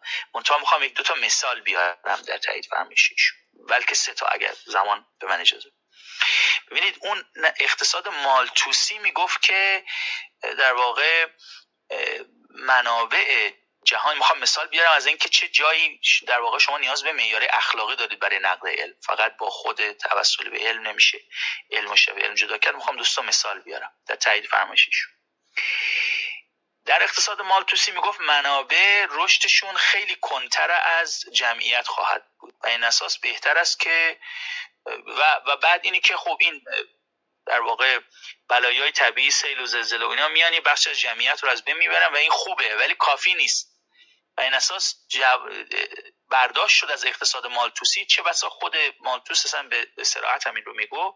این است که ما این در واقع جوامع فقیر رو خیلی کمک نکنیم از فقر در بیان چون بعد مصرف زیاد خواهد شد تولید کاهش پیدا خواهد کرد و این در واقع ما رو به کمبود منابع میکشونه. خب بعد استعمارگرانی که رفتن هم پروتستان هم کاتولیک رفتن به کشورهای به طور خاص اسلامی اینا خواستن اقتصاد مالتوسی رو در قرن 18 و 19 تست کنن. اونجا یه قحطی اومد. اینا دقیقا شبیه کاری که اسرائیل با غزه داره می‌کنه. شما می‌دونید حتی کالری رو طوری محاسبه می‌کنن که این مردم غزه نه بمیرن و نه سرحال باشن. یعنی حتی چقدر ماکارونی کالری بره رو محاسبه می‌کنه. اسرائیل دقیقا شبیه این کار رو استعمارگرا در کشور اسلامی انجام دادن و بسیاری از اون کسانی که قحطی زده بودن کالری رو تنظیم می‌کردن که اینا ذره ذره بمیرن که همین اقتصاد مالتوسی در واقع تست بشه. خب اینجا شما اگه بخواید به صرف علم بخواید اقتصاد مالتوسی رو نقد کنید میگه خب دیگه بله دیگه خیلی خیلی محاسبش هم به نظر معقول میآمد. ولی اینجا شما در واقع نیاز به نقد ملاحظات اخلاقی دارید. نمونه دیگر اون یوجنتیکس یا بهسازی نژادی بود که معتقد بودن که ما یه نژادی در واقع یه داروینیسم اجتماعی رو قائل بودن در اواخر قرن 19 اوایل قرن 20 و معتقد بودن که ما باید در واقع نژادها رو بهینه کنیم از طریق نابود کردن یا دست کم بهینه نکردن نژادهای فروتن فرودست. و پایین. بعد می‌دونید که البته پیامدهای مثبتی هم داشت جمجمه شناسی خیلی رشد پیدا کرد. چون می‌خواستم مثلا جمجمه مدل هایی که به خیال خودشون نژاد بهینه بودن ژن برتر بودن پیدا کنن. اما شما ببینید یکی از مخالفان جدی یوجنتیکس یا بهسازی نژادی کلیسا بود چون یعنی چی؟ شما می‌خواید نژاد برترش همه ما رو خدا آفریده مساوی. و اینجا تو نزاع علم در واقع الان ما می‌بینیم که اون در واقع دین بوده که یه موضع معقولی داشته با دلایل اخلاقی و الهیاتی. و نمونه سومش که خیلی اخیره در همین کرونا ما می‌دونید خیلی کشورها خیلی دیر شروع کردن به اینکه در کرونا جلوگیری کن از کرونا. چرا؟ چون باره پاره از دانشمندان از یه ایده تحت عنوان هرد ایمیونیتی یا ایمنی گله ای سخن می‌گفتن. گفتن حالا بالاخره ببینید این خیلی چیز نکنید میلیاردها دلار خرج نکنید جلوی کرونا رو بگیرید. اینا که پیر و اینا و ضعیفن و اینا اینا میمیرن و کم کم خود در واقع ایمنی گله ای درست میشه. و بعد چقدر فاجعه بار بود. همین الان دولت بریتانیا زیر فشاره به خاطر اینکه یکی از دلایلی که تاخیر داد به خاطر همین ایده کاملا غیر اخلاقی بود که تمام اون نسل پیر دهه ها مالیات داده. حالا الان که رسیده میگن خب دیگه این پیرا که دیگه باید بمیرن. و این ایده بسیار خطرناکی بود که موجب شد خیلی کشورها به چشم اسم این که ما از مشاوران علمی کمک بگیریم خیلی دیر شروع کردن به مقابله با کرونا و موجب شدن که هزاران نفر کشته بشن. همه این ملاحظات که دکتر کمالی بسیار گذرا به اشاره اشاره کرد ولی پشتش سعی کردم من نشون بدم که مثال های تاریخی جذاب و مهمی هست. همه اینها ما رو برحضر میداره. از اول اندیش علم آینی علم خودبسنده نیست. علم نیاز به ملاحظات اخلاقی نیاز به توجه به صورت دیگه آگاهی داره. و علاوه بر اون این تمایز علم و شبه علم هم با خود علم صورت نمیگه این تمایز جدیه ولی ما برای این تمایز به ملاحظات دیگری هم نیاز داریم. خیلی ممنونم. متشکرم. خیلی متشکرم. از خود من خیلی بهتر بیان فرمودید شما. خیلی متشکرم. سلامت باشین. از از خود شما یاد می‌گیریم. از جمله دوستان رو من ارجاع میدم به اون مناظری که آقای دکتر کمالی داشتن. با فیلسوف انگلیسی در همین نسبت علم و دین. اینجا هم به نظرم نکات خیلی خوبی رد و بدل شد. واقعا علم و دین یکی از ایده های جذابی است که واقعا هیچ کلیشه نمیشه. دائم هر سال و هر دهه ایده های جدید میاد و واقعا ما همین باید بهش دائم بپردازیم بهش برگردیم. هر جامعه سالم و پیشرفتی لازمه که مناسبات علم و دین رو جدی بگیره. خیلی ممنونم از شما. خیلی متشکرم. سپاسگزارم جناب دکتر کمالی. آقای دکتر کاجی صحبت خاصی ندارید شما؟ نه من واقعا تشکر می‌کنم. ما تو حق دیدگاه نو حقیقتا نمی‌خوایم صرفا بگیم این چی گفته اون چی گفته بلکه می‌خوایم در عمل نشون بدیم. یه گفتگوی خوب چه معنایی داره و چه معیارهایی داره. وقتی هم از گفتگو صحبت می‌کنیم خب طبیعتا از یه معنای خیلی کلان و کلی صحبت می‌کنیم که مصادیق مختلفی داره. از جمله مصادیقش همین نقد و بررسی هست. و خب فکر می‌کنم که من که لذت بردم فکر می‌کنم که تک تک لحظاتش ما دیدیم که چجور دکتر میردامادی عزیز با گشودگی کم نظیرشون همه صحبت ها رو شنیدند و بعضیاش رو پذیرفتن بعضیاش رو توضیح دادن بعضیاش رو از زبان خودشون توصیف کردن بعضی رو حتی از زبان نویسنده. آره آره من فکر می‌کنم که یک این جلسه امروز یک مثال خیلی خوبی بود از یک یک جلسه نقد کتاب و نقد ترجمه و بررسی ترجمه و من همیشه میگم توی حلقه دیدگاه نو هم همین کار رو ما می‌خوایم بکنیم. اگه یه کاری اشتباه یا یه منشی رو یک مشی رو نمیپذیریم بهترین راه این است که خودمون با عمل خودمون نشون بدیم که چجوری میشه بهترش کرد. اگه وضعیت مثلا درس علوم انسانی در ایران افتضاح این گفتن این کافی نیست. باید درس گفتارهایی برگزار کرد و نشون داد که اینجوری هم میشه تدریس کرد. اگه از فضای که در واقع نقد و بررسی و گفتگو در کشورمون مینالیم باید در عمل نشون بدیم که میشه یه جوری دیگه برخورد کرد. و فکر کنم نقادان این جلسه و همچنین دکتر میردامادی عزیز به خوبی نشون دادن که میشه در واقع در کمال ادب و آرامش و متکی بر استدلال و شواهد بحث و گفتگوهای خوبی رو پیش برد. خیلی من که خیلی لذت بردم این سه ساعت و خیلی خیلی تشکر می‌کنم از ایشون ممنونم آقای دکتر کاجی خیلی سپاسگزارم آقای دکتر میردامادی امیدوارم که این جلسه کمک کنه به درک بیشتر کتاب و افزایش اشتیاق مخاطبان برای تهیه و مطالعه کتاب. اگر صحبت خاصی ندارید دکتر میرزامادی که جلسه رو به اتمام برسون من هم خیلی تشکر می‌کنم از برگزار کنندگان جلسه دکتر حسین کاجی عزیز آقا محمد رضای کدی و دکتر کمالی عزیز که لطف می‌کنن شاگرد پروری می‌کنن بنده نوازی می‌فهمن میان. جناب دکتر منصوری خانم ساوا و دیگر دوستانی که شاید من خاطرم نمونده باشه خیلی عذرخواهی کنم. یک سری پرسش هایی هم در ارز کنم که در بخش رومچت پرسیده شد من اینا دیگه فرصت واقعا خوندم ولی واقعا فرصت نشد که ما پاسخ بدیم. مخصوصا از دوست گرامی آقای علیزا معینی من عذرخواهی می‌کنم نکات خوبی رو پرسیدن دیگه فرصت نشد. ازشون عذرخواهی می‌کنم. برم به حال گفتگوها رو در جاهای دیگری ادامه بدیم و واقعا همون بیم امیدهایی که در انتهای کتاب لینچ آورده واقعا برای جامعه ایرانی و برای جامعه ایرانیان دایسپورا در هجرت هم آرزو دارم با امید روزی که به حال هم رابطه میان مردم با هم هم رابطه میان مردم با حاکمیت مبتنی بر اقلانیت باشه اقلانیت انتقادی که خروجیش میشه جامعه مدنی و دموکراسی و یه حکومتی که معیارهای حقوق بشری رعایت می‌کنه. البته قاعدتا این امید رو برای منطقه هم داریم. همطوری داستان جنگ علیه غزه رو بیان کردم که یک داستانی است پر قصه و پر آب چشم و امیدوارم که جریان در واقع چرخش به راستی که در امریکا و در اروپا هم داره رخ میده ما رو از التزام و اقلانیت دور نکنه. به سراحت گفتن همین وزیر کشور بریتانیا که سر اعتراض به راهپیمایی همدلی با فلسطین هم عزل شد. گفته بود که چند فرهنگگرایی در بریتانیا شکست خورده است. و حال دشمنی با چند فرهنگگرایی که اتفاقا همین نگاه انتقادی به اقلانیت اتفاقا به چند فرهنگگرایی راه میده. بدونی که به نسبی انگاری به جامعه البته بر حال جریان های راست با عقل، اقلانیت میانه خوبی ندارن.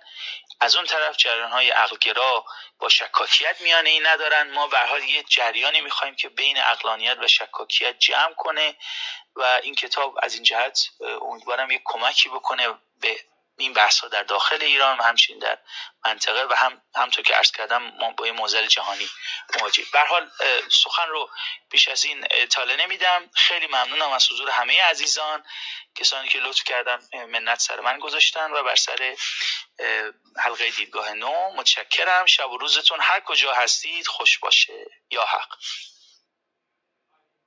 خیلی ممنونم. آی دکتر کاجی آی دکتر کمالی آی دکتر میردامانی خدافزی می‌کنم با شما و با همه مخاطبان عزیز جلسه. خدا نگهدارتون. خدا حافظ شما. من یک معذرت خواهی هم بکنم از آقای سیاوش. و آقای مهدی نمی‌دونم چی شد که ایشان از دور میز بیرون یعنی خودشون مثل که رفتن. آقای مهدی هم رو من چند بار دعوت کردم که بیان دور میز ولی مثل اینکه یه مشکل فنی بود و آقای کدیور در انتها از شما هم خیلی من تشکر می‌کنم خود زحمت که همیشه می‌کشید. در حلقه دیدگاه از جمله مدیریت جلسه امروز. به امید حق در خدمت دوستان خواهیم بود و تا دیداری دیگه خداحافظ. خدا. خدا نگهدارتون.